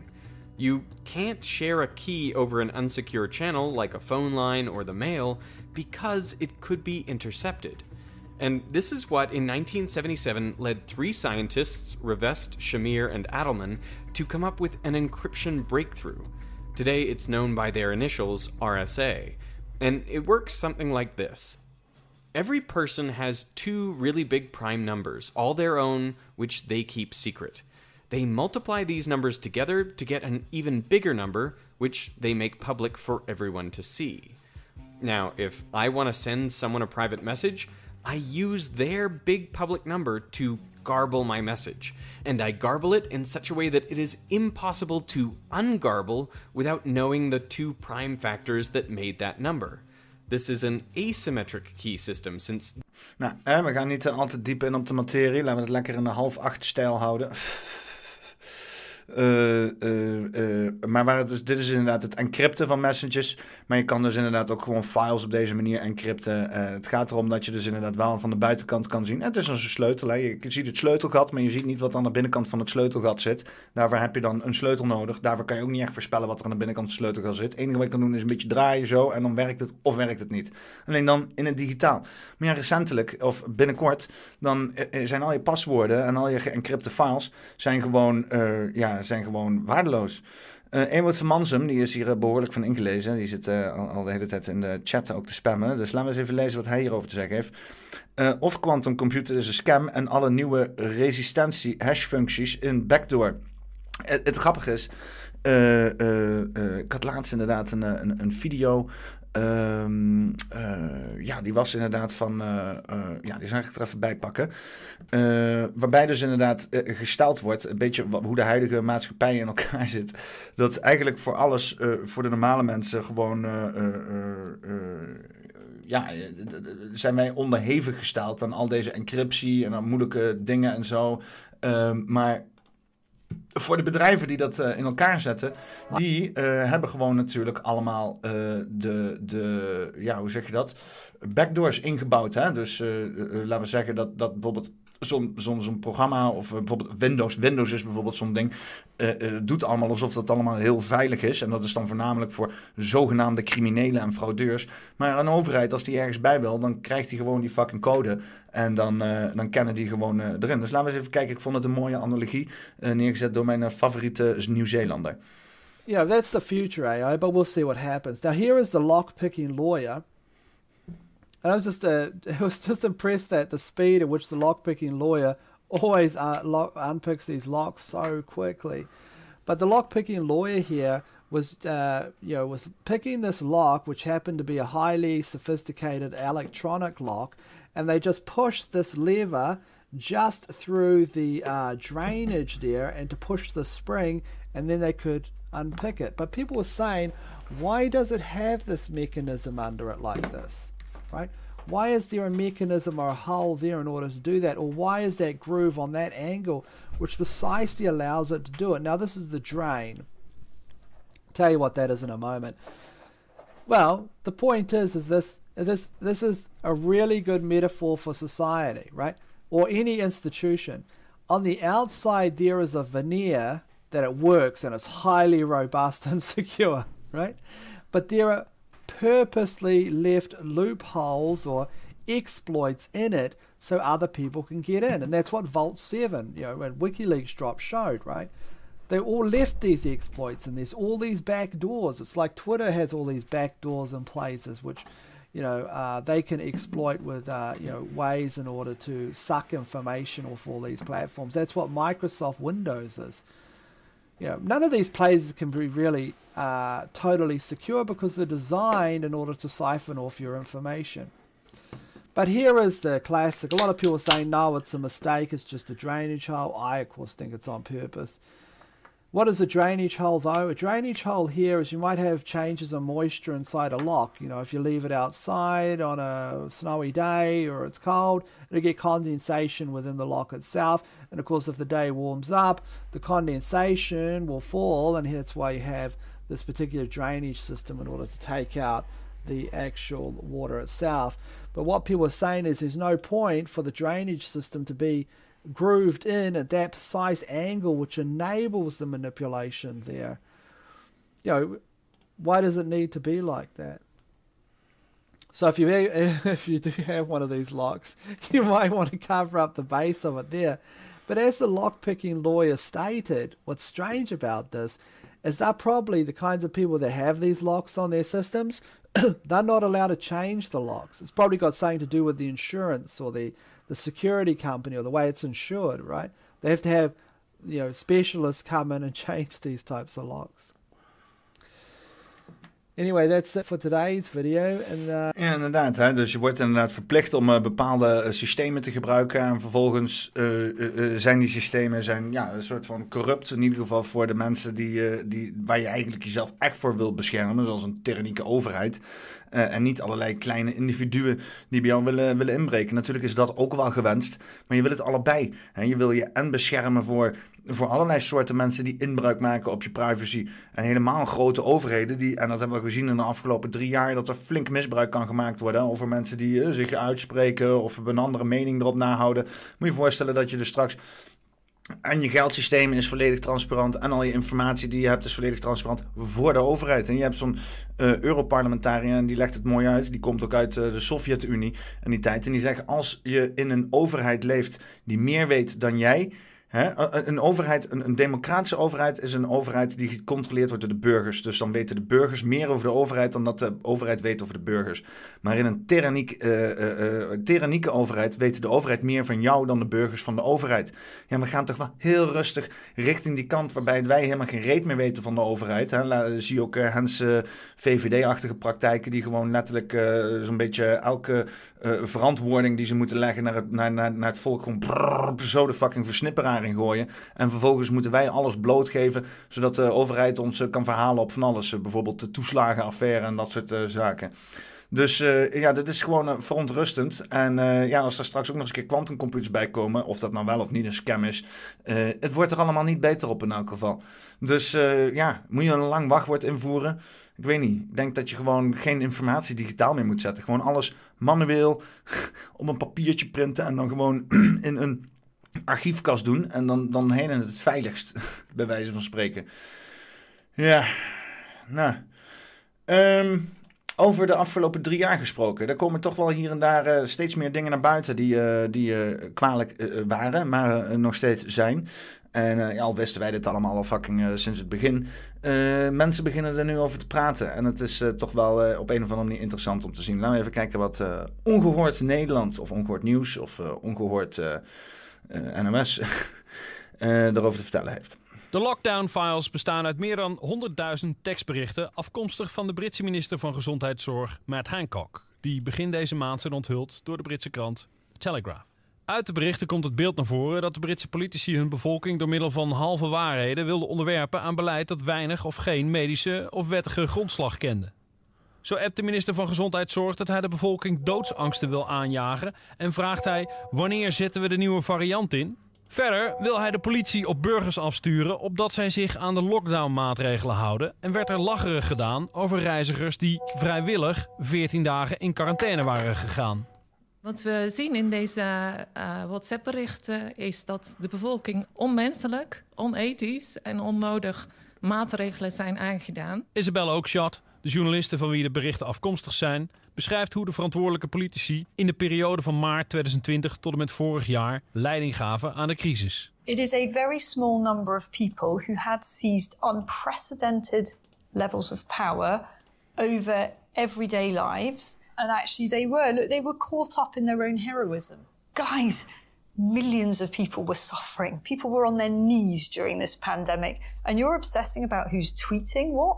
Dit laat dus zien dat ze in zekere zin een dubbele agenda hadden. Dat ze niet eerlijk waren. Eh, ze, ze, ze willen blijkbaar kost wat het kost die lockdowns invoeren. En er wordt ook in die appjes gesproken. Dan gaan nu een nieuwe variant introduceren. Er zijn niet alleen onthullingen in het Verenigd Koninkrijk. In Duitsland kwam Karl Lauterbach, de minister van Gezondheidszorg, vorige week met de mededeling onderzoek te willen laten doen naar de lange termijn gevolgen van de coronavaccins. Een van de grootste bombshells ooit waar hij dus zegt van ja... Uh, Bombshells. De veiligheid van de vaccins hebben we overdreven, dat zegt hij. Volgens zegt hij 1 op de 10.000 gaat zwaar gezondheidsschade ondervinden. 1 op de 10.000 injecties.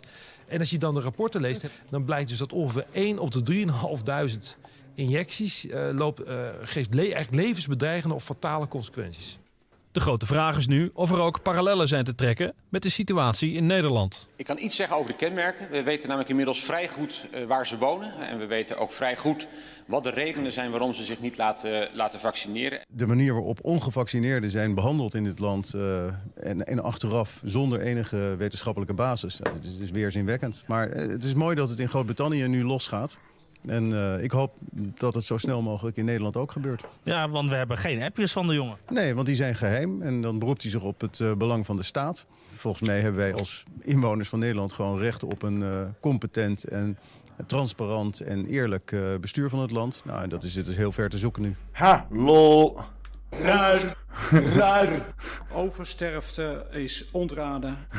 Oversterfte is ontraden, jongens. Ja, en als je dit dan ook eens een keer... Ja, wij, nogmaals, weet je, mensen die naar, naar dit kanaal kijken... Die, die staan hier eigenlijk niet eens meer naar te kijken. Maar eh, ik, ik, het is toch wel, als je dit dan legt tegen ook de, de, de bepaalde uh, uh, zaken die, die, die zijn gedaan... Ik, ik had er een Twitterbericht gedeeld... Um, Waar ook nog even netjes wordt uitgelegd en ook wordt toegegeven dat gewoon uh, ja, in die tijd en, nu gewoon ja, hè, uh, schade wordt berokkend aan datgene wat ons is aangedaan. Dus laten we even naar kijken wat een officieel statement is van dit nieuwskanaal. EU regulators are warning that frequent COVID-19 booster shots could adversely affect the immune system and may not be feasible. The European Medicines Agency says repeat doses every four months could eventually weaken people's immune systems. They want more time between booster programs programs tied to the onset of cold weather. Israel has already begun a fourth dose program with about 400,000 people getting the jab. Ja, dus uh, ja, je, en ondertussen... Oversterfte is ontraden. Hè? Nee, het bestaat gewoon niet. Weet je? Ik vraag me toch af of deze mensen, dat zal toch wel enige misschien hè, vertrouwen herstellen, dat wat er nog van over is. Uh, eh, eh, of de mensen verantwoordelijk worden geroepen. Want er is gewoon iets gedwongen op de mensheid. En daar moesten consequenties aan verbonden worden als je dat niet deed. En nu blijkt dat gewoon gevaarlijk te zijn voor de gezondheid. Wat al, al duidelijk was. Maar je mocht daar niet over praten. Want dan werd je van YouTube afgeknald. Of eh, je werd niet uitgenodigd op tv. Of weet ik veel wat dan maar niet. Weggezet als wappie. Eh, het is eh, schandalig. Het is al drie jaar lang schandalig. Maar nu is het schandalig op mainstream nieuws. En ja, je vraagt je toch af of dan mensen hè, in je omgeving die misschien nog steeds twijfels hebben, of zij dan op een gegeven moment de klik gaan maken van, hey, hey, misschien hadden al die mensen hadden dan toch, toch gelijk op een of andere manier. Hm, lijkt dat al die complotdenkers toch een keer gelijk hadden. Ja, het is, het is wat. Die wereld waar we in leven, het is totaal op de kop. Ja, ondertussen eh, hebben we ook nog eh, eh, wat oorlog gaande. Gaan we zo even naar kijken. Ik wilde eerst nog even nog de chat erbij pakken. Even kijken of er nog wat gaande is. Eens even kijken. Wie hebben we... En ik moet heel eerlijk even zeggen, trouwens, tegen jullie, jullie persoonlijk, hè, jullie die nu aan het kijken zijn, thanks. Echt thanks. Ik maakte begin deze aflevering hartstikke zorgen. En, eh, en iemand had tegen me gezegd van... oh nee, er is allemaal andere shit gaande. Dus ik helemaal in de stress, want ik had deze aflevering een beetje leuk voorbereid en zo. Met, met dit en, en een logootje daar en, en, eh, en een hoop onderwerpen. En ik denk, ja, ik heb het allemaal weer voor niks gedaan. Maar nee, gewoon over de 100 kijkers... Mij hoor je niet klagen. Ik, ik heb me weer gewoon druk lopen maken over helemaal niks. En, en dat, is, dat, is, dat doe ik. Ik maak me altijd helemaal druk over niks. En eh, normaal merk je dat niet zo aan me, want dan ben ik stoned as fuck. Maar ik ben zo waar nuchter, in ieder geval van de wiet. En het is niet, niet per se hè, iets wat... wat, wat, wat het is meer een soort van vastingsperiode voor mij. Al hoor ik heel veel mensen in mijn omgeving... Oh, je bent wel prettig als je niet stoned bent. Dat is fijn. Ik moet mezelf ook prettig vinden, mensen. Non de jus. Maar ik moet heel erg zeggen... er zitten voor- en nadelen aan. En... en, eh, maar ik merk dat ik me heel snel druk maak over dingen. Hè, dat, is, dat, dat is af en toe is dat gewoon niet goed voor mijn hart. En ik heb, eh, ik heb veel waardering voor mijn hart, want die doet eh, veel werk zo door de dag heen. Zelfs als ik te slapen, gaat het ding gewoon door. Dus ja, maar ja, ik moet mezelf ook niet wijsmaken dat het allemaal nodig is. Hè, daar heb ik hele spirituele openbaringen voor gehad. Dankzij bijvoorbeeld een dino van Dutch Matrix en mijn spiritueel coach. Mooie combinatie daarvan. Eh, Ewout, die, die, is altijd, die zegt altijd van... oh, je gaat toch geen advies aannemen van een vrouw? En ik moet heel eerlijk zeggen, alleen daarvan had ik dus schijnbaar niet genoeg. Ik had dus wel gewoon de harde hand van een man nodig... om even die informatie goed bij mij naar binnen te sleppen. En ik, ik kom wel op een conclusie uit... Dat, dat, dat ik mezelf heel erg afhankelijk maak van bepaalde dingen.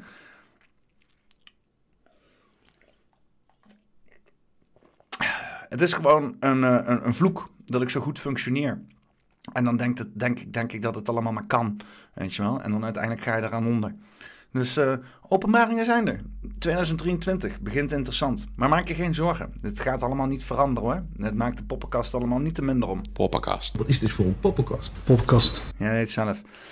Ehm eens even kijken. eh, is er in de chat nog eh, wat leuks gaande? Eh, heeft Peter een hart, zegt David Matrix World. Ja, schijnbaar. Hè? Als, ik, eh, als ik hier zo voel, zo, dan, dan, dan klopt er iets. Het kan natuurlijk ook gewoon een goede oude dieselmotor zijn. Ik zou ook wel even verklaren. Maar ja, fijn. Eh, Borg Voldebrecht zegt oplossing paddo's. Ik mag jou wel. En Peter Leeuw zegt het enige land vragen kan toch? Het enige land vragen kan toch? Peter Leeuw. Eh, Peter Leeuw, we moeten trouwens even connecten. Want jij, ik heb gehoord dat jij dozen vol van deze zooi wil kopen. En eh, eh, ik ben daar helemaal voor down. En dan gaan we gewoon ook even chillen daar. En dan maken we er een, gezellige middag van. We bellen elkaar. voor de mensen die en, en, en niet dozen willen kopen, maar gewoon een beetje. Dat kan gewoon. Dat kan gewoon op de website. Link staat boven in de chat, ook onder in de beschrijving. En als je de code poppenkast gebruikt, krijg je een gratis, dit shotglas, krijg je er gewoon gratis bij. Krijg je er gewoon gratis bij. Speciaal voor alle kijkers hier. En eh, het is nooit verkeerd om een extra shotglaasje te hebben, laten we eerlijk wezen. Eh, eens even kijken. Ehm, een laatste onderwerp. Gaan we er even doorheen rachen gewoon. Eh, en, een heel gezellig onderwerp. Zoals al deze onderwerpen in Pad van Poppenkast zo gezellig zijn. Oorlog, jazeker. Dus even kijken naar de bakmoed meat grinder. Of dat ding al. We zitten al een tijdje te kijken naar deze kaart. Uh, uh, je, je, ziet uh, al heel lang de bezette gebieden. Wat relatief snel ging binnen een paar maanden. je had inderdaad die, die hele, hele storm naar Kiev toe. in het begin. wat wat in mijn optiek een afleidingsmanoeuvre was. Maar het zou ook gewoon een daadwerkelijk plan geweest kunnen zijn. Wat misschien iets te veel heeft gekost. En dat ze zich weer terug hadden getrokken. Maar hoe dan ook. Uh, Kiev veroveren is natuurlijk niet nodig als je alleen maar uh, Donetsk, en de Donbass vrij wil krijgen. Ze hebben daar weliswaar deze Zaporizhia Oblast hebben ze erbij gepakt met Mariupol om een landbrug te creëren naar de Krim. Hè, zodat ze dit gewoon allemaal kunnen aanvoeren met materiaal. Laten we heel eerlijk wezen, dit wordt allemaal mooi gescheiden door een rivier. Dus dat kan je heel fijn verdedigen. Um, maar ja, wat er dus al een hele tijd gaande is, en vooral inderdaad uh, bij uh, Bakhmut, je hebt hier namelijk een, een, treinrails lopen. En schijnbaar is dat heel erg fijn voor die Russen als ze dat gewoon ook in macht hebben. Maar dit ligt al een hele tijd zo erbij. Je ziet wel inderdaad kleine vorderingen hier van Rusland die erbij komen. Maar op een of andere manier uh, weet er genoeg weerstand geboden te worden vanuit Oekraïne om dit echt te voorkomen. Het kan ook te maken hebben dat we in een modderseizoen zitten, schijnbaar. in Nederland kennen we dat niet. maar in Oekraïne heb je schijnbaar een modderseizoen. Zo soort van uh, monsoon, alleen dan met meer grond erbij of zo. En ja, dat is natuurlijk heel lastig. En daar maken ze gebruik van. Ondertussen moeten dus die tanks komen die al maandenlang worden beloofd. Die zijn er gewoon nog steeds niet. En het stomme is, dan heeft straks allemaal hoog geavanceerd apparatuur daar zitten. Maar die Oekraïners zijn niet per se getraind daarvoor. En de NATO die wil nog steeds niet direct in oorlog met Rusland. Dus dat is allemaal moeilijk, moeilijk, moeilijk. Um, uh, uh, dus ja, je, je, hebt hier gewoon een situatie die een beetje een soort van een stilmeet staat. En Bakmoed is momenteel, uh, ja, er is sowieso vrij weinig van over waarschijnlijk. Maar er zitten nog gewoon troepes vanuit Oekraïne daar vast te houden. En Rusland, die, ja, het lijkt er een beetje op dat ze gewoon aan het wachten zijn voordat ze dit gewoon helemaal kunnen overnemen. Waarschijnlijk gaat het nog voor de zomer gebeuren, maar je weet het maar nooit. Um, voor de rest, ja, oorlognieuwtjes. Het staat een beetje stil allemaal. Um, ik, ik, zag wel al een begin met een filmpje voorbij komen op Telegram. Dat je dus uh, uh, aan de Oekraïnse kant gewoon een, een kind van, weet ik, van 14, 15, 16 rond zag lopen. Schreeuwde iemand uit de auto. Hé, hey, ga, je, ga je in oorlog? En dat kind dat zegt dan terug: We zijn al in oorlog. Kindsoldaten. Misschien kunnen die die helikopters en tanks besturen die straks worden gestuurd door de NATO. Ja, deze hele zo is een shitshow. Hè? Uh, uh, kijk, uh, ik ben niet voor oorlog. Ik ben ook niet pro-Rusland of zo. maar ik ben ook niet pro-Oekraïne. Eerlijk gezegd, ik heb eigenlijk no stake in deze game. Maar wat ik wel altijd... Ik ben, pro-burger. En wat het gewoon... ik heb het al duizend keer gezegd. Deze oorlog is niks anders dan mensen die hun gigantische belangen willen verdedigen. Dan wel niet aan de NATO-kant, dan wel niet aan de Rusland-kant. En het gaat allemaal ten koste van de burgers. En... Ja, ik hou het in ieder geval scherp in de gaten. Als er iets gebeurt met Bakmoed, dan hoor je het hier. dus blijf kijken naar Paffy met Poppenkast. En uh, vergeet misschien niet... Uh, Toneer gewoon op de Poppenkast. Ja, ja. Uh, je weet me nooit. voor mensen die, die geld te veel hebben. Als je echt veel geld af moet, wat vandaag de dag gewoon eigenlijk niet eens meer denkbaar is. Dan denken ze aan... je staat daar rechts bovenin. Uh, aan, een, uh, aan een leuke donatie. Ik zit ook te denken om zeg maar wel, want ik, het is nu gewoon doneren, geef me, geef me geld, weet. Ik vind, het, ik vind het een beetje goedkoop. Ik wil dus wel iets extra's gaan doen. Dus ik ga uh, in conclave met de mensen die ook nu aan het, sponsoren zijn, Um, um, um, wat ik voor een extra content kan maken. Hè. Ik kan op verschillende kanalen, bijvoorbeeld hier op YouTube moet ik me altijd een beetje gedragen, vooral met, met rechten en zo. Dat is gewoon lastig, lastig. Ik ben bijna van mijn laatste strijk af. Oeh, we zijn er bijna. En dan, dan ben ik weer in de safe. Dan is het in ieder geval niet meer zo dat. Oh, oh, oh, nee, ik bedoel deze. Oh, oh, oh, oh. Dat is dan niet meer van toepassing. Oh, een hele, hele zooi loopt vast. Oh, excuses. Ik heb er te veel knoppen op mijn, op mijn ding zitten tegenwoordig. Uh, uh, maar ik, kan dus ook gewoon nog andere soort content maken. meer content, want ik, ik, wil ook gewoon meer maken voor jullie. en dan, dan, kan ik gewoon eigenlijk alles gaan reviewen. Hè? Of, iets dergelijks of bij te gaan betrekken. je kan ook natuurlijk in de Discord komen. Uh, de Discord uh, uh, is, is, is altijd wel gaande. Er zitten altijd wel mensen, mensen in de Discord hier, je ziet het ook. Er worden leuke gesprekken gevoerd, meestal leuke gesprekken. dus voor mensen die ook zeg maar de community op een wat, wat, wat, wat, wat meer intiemere manier willen joinen, join de Discord. Ik gooi de link momenteel in de chat. En eh, dan kunnen we het eens gaan hebben over eh, hoe, eh, hoe ik misschien wat andere content kan maken. Daar kan ik dan andere kanalen voor gebruiken. En die zijn dan beschikbaar voor de mensen die op mijn petje afdoneren. Zodat, ja, als je doneert, dat je niet alleen maar meer doet dan alle anderen, maar dat je ook daadwerkelijk meer krijgt dan alle anderen. Hè? Want privilege, geprivilegeerde mensen horen ook privileges te krijgen. En dan bedoel ik privilege, privileges omdat je ze verdient, omdat je er hard voor hebt gewerkt.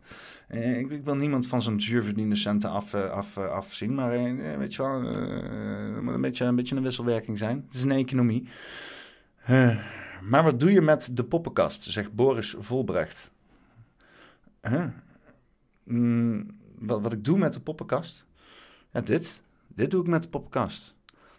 Ja, wat een vreemde vraag. Wat bespreek je in je streams? Je bedoelt op de Discord. In de Discord eh, draait het eigenlijk helemaal niet meer om mij. Hè, het moment dat ik op mij draait, dan ben ik alleen maar, eh, alleen maar, eh, alleen maar zuur aan het zijn. Nee, dat is niet waar. We, hebben het in de Discord hebben we het over van alles en nog wat. Hè, onderwerpen, diepzinnigheid. Je kan zelf ook gewoon iets erin gooien. Er zijn ook verschillende kanalen. Je kan op een gegeven moment, eh, we doen, we doen samen gamen. We doen eh, samen dingetjes kijken. Eh, we vullen samen ook bijvoorbeeld Puffy in, waar we het over moeten hebben. Het is gewoon een, een co-creatie. En als je bijvoorbeeld iets hebt wat gewoon echt besproken moet worden, wat je aan het licht wil gebracht wil hebben, dan ken dat in de Discord. Het is een direct kanaaltje naar mij en naar de hele community. En, en ik moet heel eerlijk zeggen, ik ben, ik ben gaan houden van iedereen in de Discord, moet ik heel eerlijk zeggen. Hè? Het is eh, toch een bijzondere verzameling van mensen. Het internet heeft zo zijn nadelen, dat het allemaal wat disconnected is, maar aan de andere kant is het ook heel erg connected. Want al die mensen had ik anders nooit gesproken. Het zijn mensen die komen uit Groningen, uit Maastricht, uit, het, uit, uit, uit, uit, Amsterdam, uit Rotterdam. Overster. Rotterdam, Amsterdam, ik weet allebei niet waar dat ligt. Of dat er bestaat. Overal, overal uit het land. Eh, en want we kunnen nou eenmaal niet altijd samenkomen. En eh, eh, eh, doen we dat dan ook nooit? Jazeker wel. Jazeker komen wij samen. Eh, eh, hij zit helaas nu weer vol. Dat is de, de, de, de shitshow. Nou, dan doe ik een poging tot comedy. Eh, en ik bied ook een open podium naar mensen die zelf ook misschien iets willen bijdragen. Eh, met Mickey van Leeuwen en Joost van Brakel. Eh, die gaan een leuke net niet live situatie komen. Eh, dit keer doen we het in Amsterdam. Een iets kleinere samenkomst. Eh, normaal deed ik het dan in Arnhem in de kelder. We doen het nu weer in een kelder. Maar ik ben ook van plan om... eh, ik, ik heb zeg maar eh, onze sponsor, de Doc Collins, heb ik met de haren erbij gesleept. En heb ik gezegd, luister, eh, we moeten die eh, paardentruck... hij heeft een paardentruck, helemaal omgebouwd tot een bar. Moeten we gaan utiliseren. En ik wil eigenlijk naar het noorden van het land trekken. Ik had al eerder een verzoekje ze zeggen... Hey, wanneer kom je naar het noorden van het land? Nou, ik wil dus een oproep doen. Ik wil een oproep doen naar, naar jullie, jullie die kijken. Ehm, eh, is er iemand die eh, ergens in, Zwolle, of, of, of, ik bedoel eh, in Assen, of, of, of ergens in, in Groningen of zo, of, of in Friesland, ergens een eigen terrein heeft, waar wij een grote truck op kunnen zetten, dan gaan we daar gewoon een heel theater op bouwen. recht in jouw tuin. En, en dan nodig ik mensen uit. Eh, en dan gaan we er gewoon een gezellige bijeenkomst maken. En dan gaan we een beetje lachen, gaan we een beetje zuipen. Hoeft natuurlijk niet. Hè? Je kan ook gewoon eh, lekker nuchter blijven. Eh, maar in ieder geval gewoon een gezellige tijd beleven. Ehm, eh, en ik zit te denken om dat in mei te doen. Dat is het mooi weer buiten. Dus mensen die inderdaad een idee hebben of een terrein hebben ergens in het noorden van het land. Om, om, om die mensen ook wat makkelijker samen te laten komen. mail me op peter.poppenkast.com. Ehm, eh, of kom in de Discord, dat kan ook natuurlijk. Ik kan me op Telegram vinden, t.me slash poppenkast of t.me slash club Allehoed. Dan kan je ook daadwerkelijk meepraten. Eh, eh, en, en, laat het me weten. Dan gaan we gewoon de shitshow, gaan we ook gaan we gewoon on tour. Shitshow on tour, maken we er gewoon vet shit van. Ehm, eh, kan, ik, kan ik iets laten zien daarvan? Kan ik iets laten zien van wat het dan voor een ding is? Eh, want ik heb hier namelijk wel een video eh, van. Uh, hupsakee, ik pak hem er even bij. Het is niet helemaal de meest up-to-date eh, video, want inmiddels ziet die trailer ziet er veel vetter uit als dat hier op de video wordt weer, weergegeven. Maar het idee van, van, van, van de trailer, die, die komt hier wel naar voren. Eens even kijken. Hoe, hoe, hoe, De Moonshine Experience. Ja, we gaan het even laten zien. Inmiddels, oh, oh, inmiddels is het ding helemaal van, van, van begin tot eind bestickerd. Eh, dus dit is een paardentrailer. En die rijden we dan gewoon je trein op. En er zit een bar in. Aan de binnenkant is het ook inmiddels nog vetter. En dan eh, kunnen we al onze, al onze producten, ja, de, producten van, eh, van Patrick, kunnen we allemaal eh, frozen moonshines, mooie cocktails maakt hij. Maakt er echt een feest van. En eh, aan de achterkant eh, van het ding kan de klep open. En dan maken we er gewoon een podiumpje van. Ja. Ja, dus, eh, dus, dus dit, dit gevaarte hier zo, deze, deze, deze trailer. Je ziet er aan de binnenkant, eh is hartstikke mooi toch? Gewoon echt leuke dingen. Ehm, deze trailer, dit ding, dit ding. normaal, als je de Moonshine Experience op je wil bestellen, eh, dan betaal je daarvoor. eh, dan krijg je een hele, hele, hele proeverij erbij. Maar eh, wil je dit een keer meemaken en hij is zoiets van, ik heb daar een cash niet voor, maar je hebt wel een stuk, stuk, stuk land waar het op kan. Ehm, eh, dan laat me weten. Peter.poppenkast.com Of kom in de Discord of kom naar Telegram. Laat het me weten. Dan brengen we dit gevaarte naar je toe. Nodigen we een stuk of zoveel mensen uit. Iedereen die op het terrein kan. En dan gaan we er gewoon een fucking showtje van maken. Ik zie het helemaal zitten. Ik hoop dat iemand anders die dit hoort ook ziet zitten. Want ik zeg gewoon doen. Ehm shitshow, is dat dan het enige manier hoe we mensen bij elkaar brengen? Nee, zeker niet. Zeker niet. Hè? Een iets groter project voor mij, iets wat altijd weer wat meer tijd kost, maar eh, eh, niet daaronder gaat, is de Bosperience. Ik moet nog even een video maken, die ga ik daadwerkelijk gewoon as we speak even maken voor, eh, voor jullie. Eh, misschien ga ik dat nu even doen ook. Eh, maar ik, loop eerst heel even met jullie, met jullie deze, deze, deze, deze, deze site door. Als je dus naar de site gaat, poppenkast.com, dus gewoon poppenkast.com, dan staat hier mooi Bosperience, druk je daarop. En wat je kan doen hier, eh, de tickets zijn al open. Eh, als je me je naam en je e-mail geeft, graag een werkende e-mail, want dan kan ik je benaderen eh, en je tickets sturen en dergelijke. Kan jij drie dagen lang, drie dagen lang, als je wil, je kan ook één dag komen dit keer, maar drie dagen lang kan jij overnachten. Er wordt een barbecue georganiseerd, die zit erbij inbegrepen.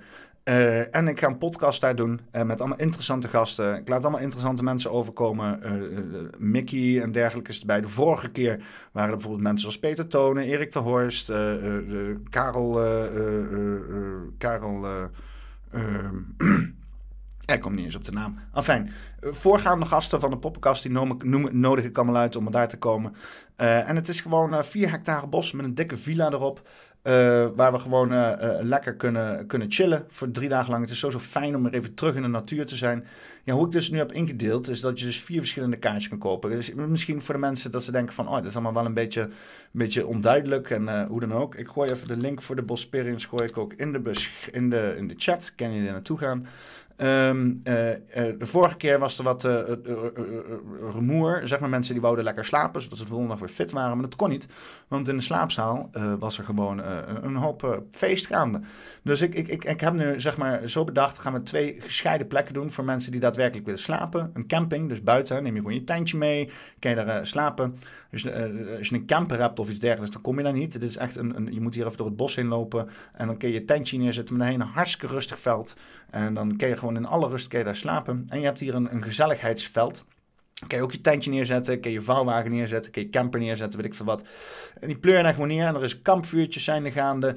Eh, in de villa's zijn er ook workshops gaande. Mensen die inderdaad willen vertellen over van alles en nog wat. Eh, eh, grote kans dat, dat er ook weer een beetje een dunnetje wordt overgedaan. Wat we bij de shitshow doen. Ook een stukje comedy, mooie podcast. Eh, we gaan jullie gewoon vermaken. En ook al zouden we geen reet doen, deze plek is zo bijzonder. eh, eh, je vermaakt je daar toch wel. En voor de mensen die denken van, oh ik hou me niet van mensen. Ik moet het allemaal niet hebben. Maak je fucking niet druk. Dit is 4 hectare bos. Dit is helemaal privé, bij wijze van spreken. Dus je kan letterlijk je tentje helemaal hierachter neerzetten, wat mij betreft. Dit is, niet, dit is alleen zeg maar een soort van aangewezen, van ad- advies aangewezen. Maar je kan ook je tentje helemaal hier neerzetten. En dan helemaal geen last van niemand. Dan kom je misschien één keer even naar buiten om de podcast te checken live. En dan duik je je tentje weer in. Dat kan gewoon. Alles kan, niks moet, alles mag.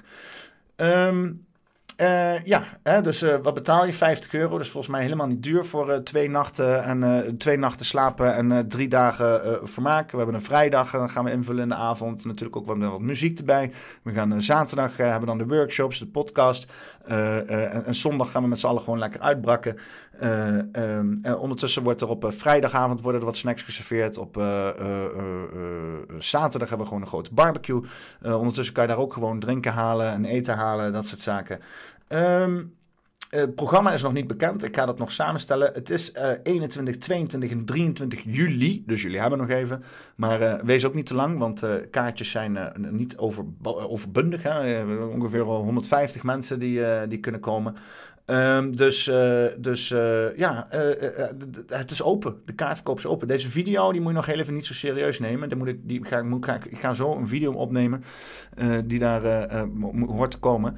Eh, maar eh, eh, voor de rest is, alles, is alles helemaal up-to-date. Dus je kan gewoon hard gaan. Ehm, heb ik nog een, nog een nieuwtje? Ja, ik heb nog een nieuwtje. In ieder geval iets wat in het verschiet ligt. Dat zijn namelijk mooie t-shirts. Ja, simpel t-shirt. Ik hou er wel van. Ik hou niet van een hoop tierlantijntje. Al mijn kleding is ook gewoon zwart. En een, een, een poppenkast t-shirt. Dit is 100% echt katoen. Eh, een gozer uit België die heeft hier heel veel moeite en tijd in gestopt eh, om die t-shirts te maken. Ik heb ook eh, zo'n t-shirt hier thuis liggen. Eh, het is echt het beste t-shirt die ik in de kast heb zitten. Eh, al, mijn, al mijn shit die ik heb gekocht bij de H&M en de, en Sena, weet ik veel onzin. Dat is allemaal meuk. Dit is goede shit. Eh, hij gaat 35 euro kosten. Ik ben benieuwd wat jullie ervan vinden. Je kan hem nog niet bestellen. Ik moet hem nog binnenkrijgen. Eh, zie het zitten? Kan je me natuurlijk al. Je kan al van mij uit een pre-order doen op uh, peter.poppenkast.com. Mail me gewoon zeggen: Ik wil zo'n shirt hebben. Dan zorg ik dat jij als eerste bent die de bestelling kan doen. Ehm beetje merch. Hè, een beetje merch. Ik wil natuurlijk mijn merkje daarbuiten hebben, maar eh, eh, eh, heel veel mensen hebben er ook naar gevraagd. Ze zeggen van, hé, hey, niet, niet iets wat ik aan kan trekken. Ja, gaat eraan zitten te komen. Dus ja, dan zijn we helemaal compleet. Mensen samenbrengen. lekker in, in, in, in, in, in t-shirts lopen van de poppenkast. En ondertussen, en als we echt, hè, als je gewoon thuis zit en je voelt je alleen, kom in de fucking Discord. Gaan we lekker lullen over, over dingen. En eh, eh, ja, zo hou ik eh, iedereen gewoon een beetje bezig. Eh, en zo praten we over dingen die er tot doen. In plaats van alleen maar bakkelei over het weer en over alle conformisme wat er gaande is in de maatschappij. En weet je, als het waarde heeft, eh, overweeg misschien. Doneer gewoon op de poppenkast. Ja. ik heb nog nooit zo vaak eh, lopen smeken om geld hier. Ik word er wel licht oncomfortabel van. Ik, eh, ik, ik ga wel proberen een beetje te lopen demmen hoor, maar... eh, ik kreeg laatst iemand die me al, eh, weet ik veel, een jaar volgt en eh, die zei, oh, heb je een petje af? Ja, ik heb mijn fucking petje af, ja. Dus het is nog niet... ja, inderdaad, zo Peter Jensen, oh. Ik had er zelfs een hekel aan dat Jensen inderdaad opent met zo'n vijf minuten video van, oh, help ons en shit. Ja, dat voelt tegenstrijdig. Eigenlijk wil ik het niet doen. Maar ja, eh, het, het puntje bij paaltje komt. Als, ik, als, het, als, het, als het geld op is, dan moet ik weer gaan werken. eh waar zich niks mis mee is. Hè? Want ik moet eerlijk zeggen, dit is ook best wel een hoop werk. Maar dan moet ik gaan werken voor een baas. En dan kan ik dit gewoon niet doen. Als ik 40 in- uur in de week moet werken, dan, dan kan, ik, kan, ik, kan, ik, kan ik dit niet doen. Dan hou ik hier geen tijd voor over. Dus ik kan natuurlijk ook parttime gaan werken. Dus er zijn wel grijze gebieden. Maar ook daarvoor heb ik toch eh, een kleine... Oversterfte. Oh nee, daar heb ik geen oversterfte voor nodig. Doneer gewoon op de poppenkast. Hè, een kleine donatie voor nodig. Ehm, nogmaals, vind het leuk? Eh, overweeg het. En, eh, anders niet. Eh, ja, heb ik nog meer te zeiken en te nuilen? Nee, volgens mij niet. Volgens mij ben ik er wel aardig doorheen. We zijn weer een uur en 40 minuten bezig. Ik ga straks lekker, lekker hangen in de Discord. En ik ga eerst nog een filmpje opnemen voor op de website. Dan is de hele Bosperiums pagina ook af. Dan kan hem echt hard gaan. Laat het je vrienden weten. Neem iedereen mee. Wordt hartstikke gezellig. We gaan gewoon lekker uh, gewoon chillen in het bos. Het bos is altijd chill. Het is een hele bijzondere plek. Midden in het land zit een Leersum. Dat is de Utrechtse heuvelrug. Het is echt midden in het land. Dus het is voor iedereen even ver weg, bij wijze van spreken. Als je in Utrecht woont, is het heel dichtbij. Maar, maar het is voor uh, mensen in uh, Friesland net zo ver weg als mensen in Maastricht. Hè? Dan had je ook maar in Friesland moeten wonen of Maastricht. Nee, het is een mooie locatie. Iedereen is welkom natuurlijk. En, en we gaan er gewoon een mooie tijd van maken. 21, 22, 23 juli. En that's it. Dat was het weer. We gaan eens even, kijken wie er allemaal hebben gekeken. Zijn er nog wat mensen in de Twitch aanwezig? Crackpack 1980 aanwezig in de Discord. Renéetje 1968. MRJNL ook in de Discord, of in de Discord, mij dan in de Twitch aanwezig. Thanks jongens dat jullie de, de Twitch warm houden. Het is inderdaad uh, een eenzame taak, nog wel. Maar uh, jullie worden er niet minder op gewaardeerd. En eens even kijken wie we allemaal in de chat hebben zitten van de face, uh, Facebook. Ik ben met een partijtje. Ik word er niet scherper op of zo als ik niet blow. Hè? Ik bedoel, ik heb nog nooit zoveel, zoveel breinfucks gehad. het gaat altijd op tour hier, weet je. Als ik een beetje bonen wordt het rustig. Dan kan ik meer nadenken. En volgens mij, ik praat me ook tijdje snel, jongen, deze aflevering. Maar fijn. Andries doet, Ashley Bassen second, Ben van Ekelen, Boris Voldenbrecht, Sienie de NL, Erik IDK, Ewout van Mansum, Esther G, Geert, Jan, JHS, Betuwestad, Jeanette Geurkink, Jelle Poel, Jos Broers, My Maaike Movies, Maaike Junior, Peter Leeuw, Pieperloentje 68, eh, Roy de Liefste, Sneaky Mannetje 1, 2, 3, Squares, Swerm J, TomTom, X-Hill, Donderop, eh, AA. Jongens, bedankt voor het chatten weer. Eh, bedankt voor, eh, voor eh, het aanwezig zijn, ondanks dat schijnbaar iedereen tegenwoordig dit tijdslot moet hebben. Want alles gebeurt op woensdag 7 uur. ik blijf gewoon stug volhouden. Ik blijf zitten op dit tijdslot. Non de ju. Elke zondag om 8 uur een, een podcast. Mooi gesprek met iedereen. En om elke woensdag om 7 uur een mooie, mooie samenvatting van whatever de fuck te gaan is in onze wereld. Een mooie, leuke interactie met jullie. En ik ga nog een derde ding doen. Speciaal voor alle doneerders. En eh, wat dat dan gaat zijn, dat gaan we bespreken in de Discord. Dat mag je mailen naar mij. Je mag het in de Telegram benoemen. Zolang je er maar mij van op de hoogte stelt. Eh hou je van een drankje? Overweeg een, eh, een bezoekje aan de website van mijn sponsor. En als je de code Poppenkast gebruikt, dan krijg je er een gratis glas bij. Zo, dat was lekker. Nog altijd genieten. En zoals je zegt, hè, ik heb een aflevering gemaakt. Dus als je afvraagt van wie is het dan, kijk naar de aflevering eh, Poppenkast nummer 110 eh, met Patrick Collin. Daar vertelt hij alles over zichzelf en het product en zijn intenties. Dus eh, eh, eh, twijfels, alle twijfels wil ik de wereld uit helpen. Ehm, ja, jongens. Dan gaan we dan. Dit was het dan. Eh, gaan we er een, een, een, een, een, nent, een nent aan breien. Eh, rustig afsluiten. Ik zie jullie eh, in de Discord. En dan ga ik zo even hangen. Nadat ik een video heb opgenomen voor de website.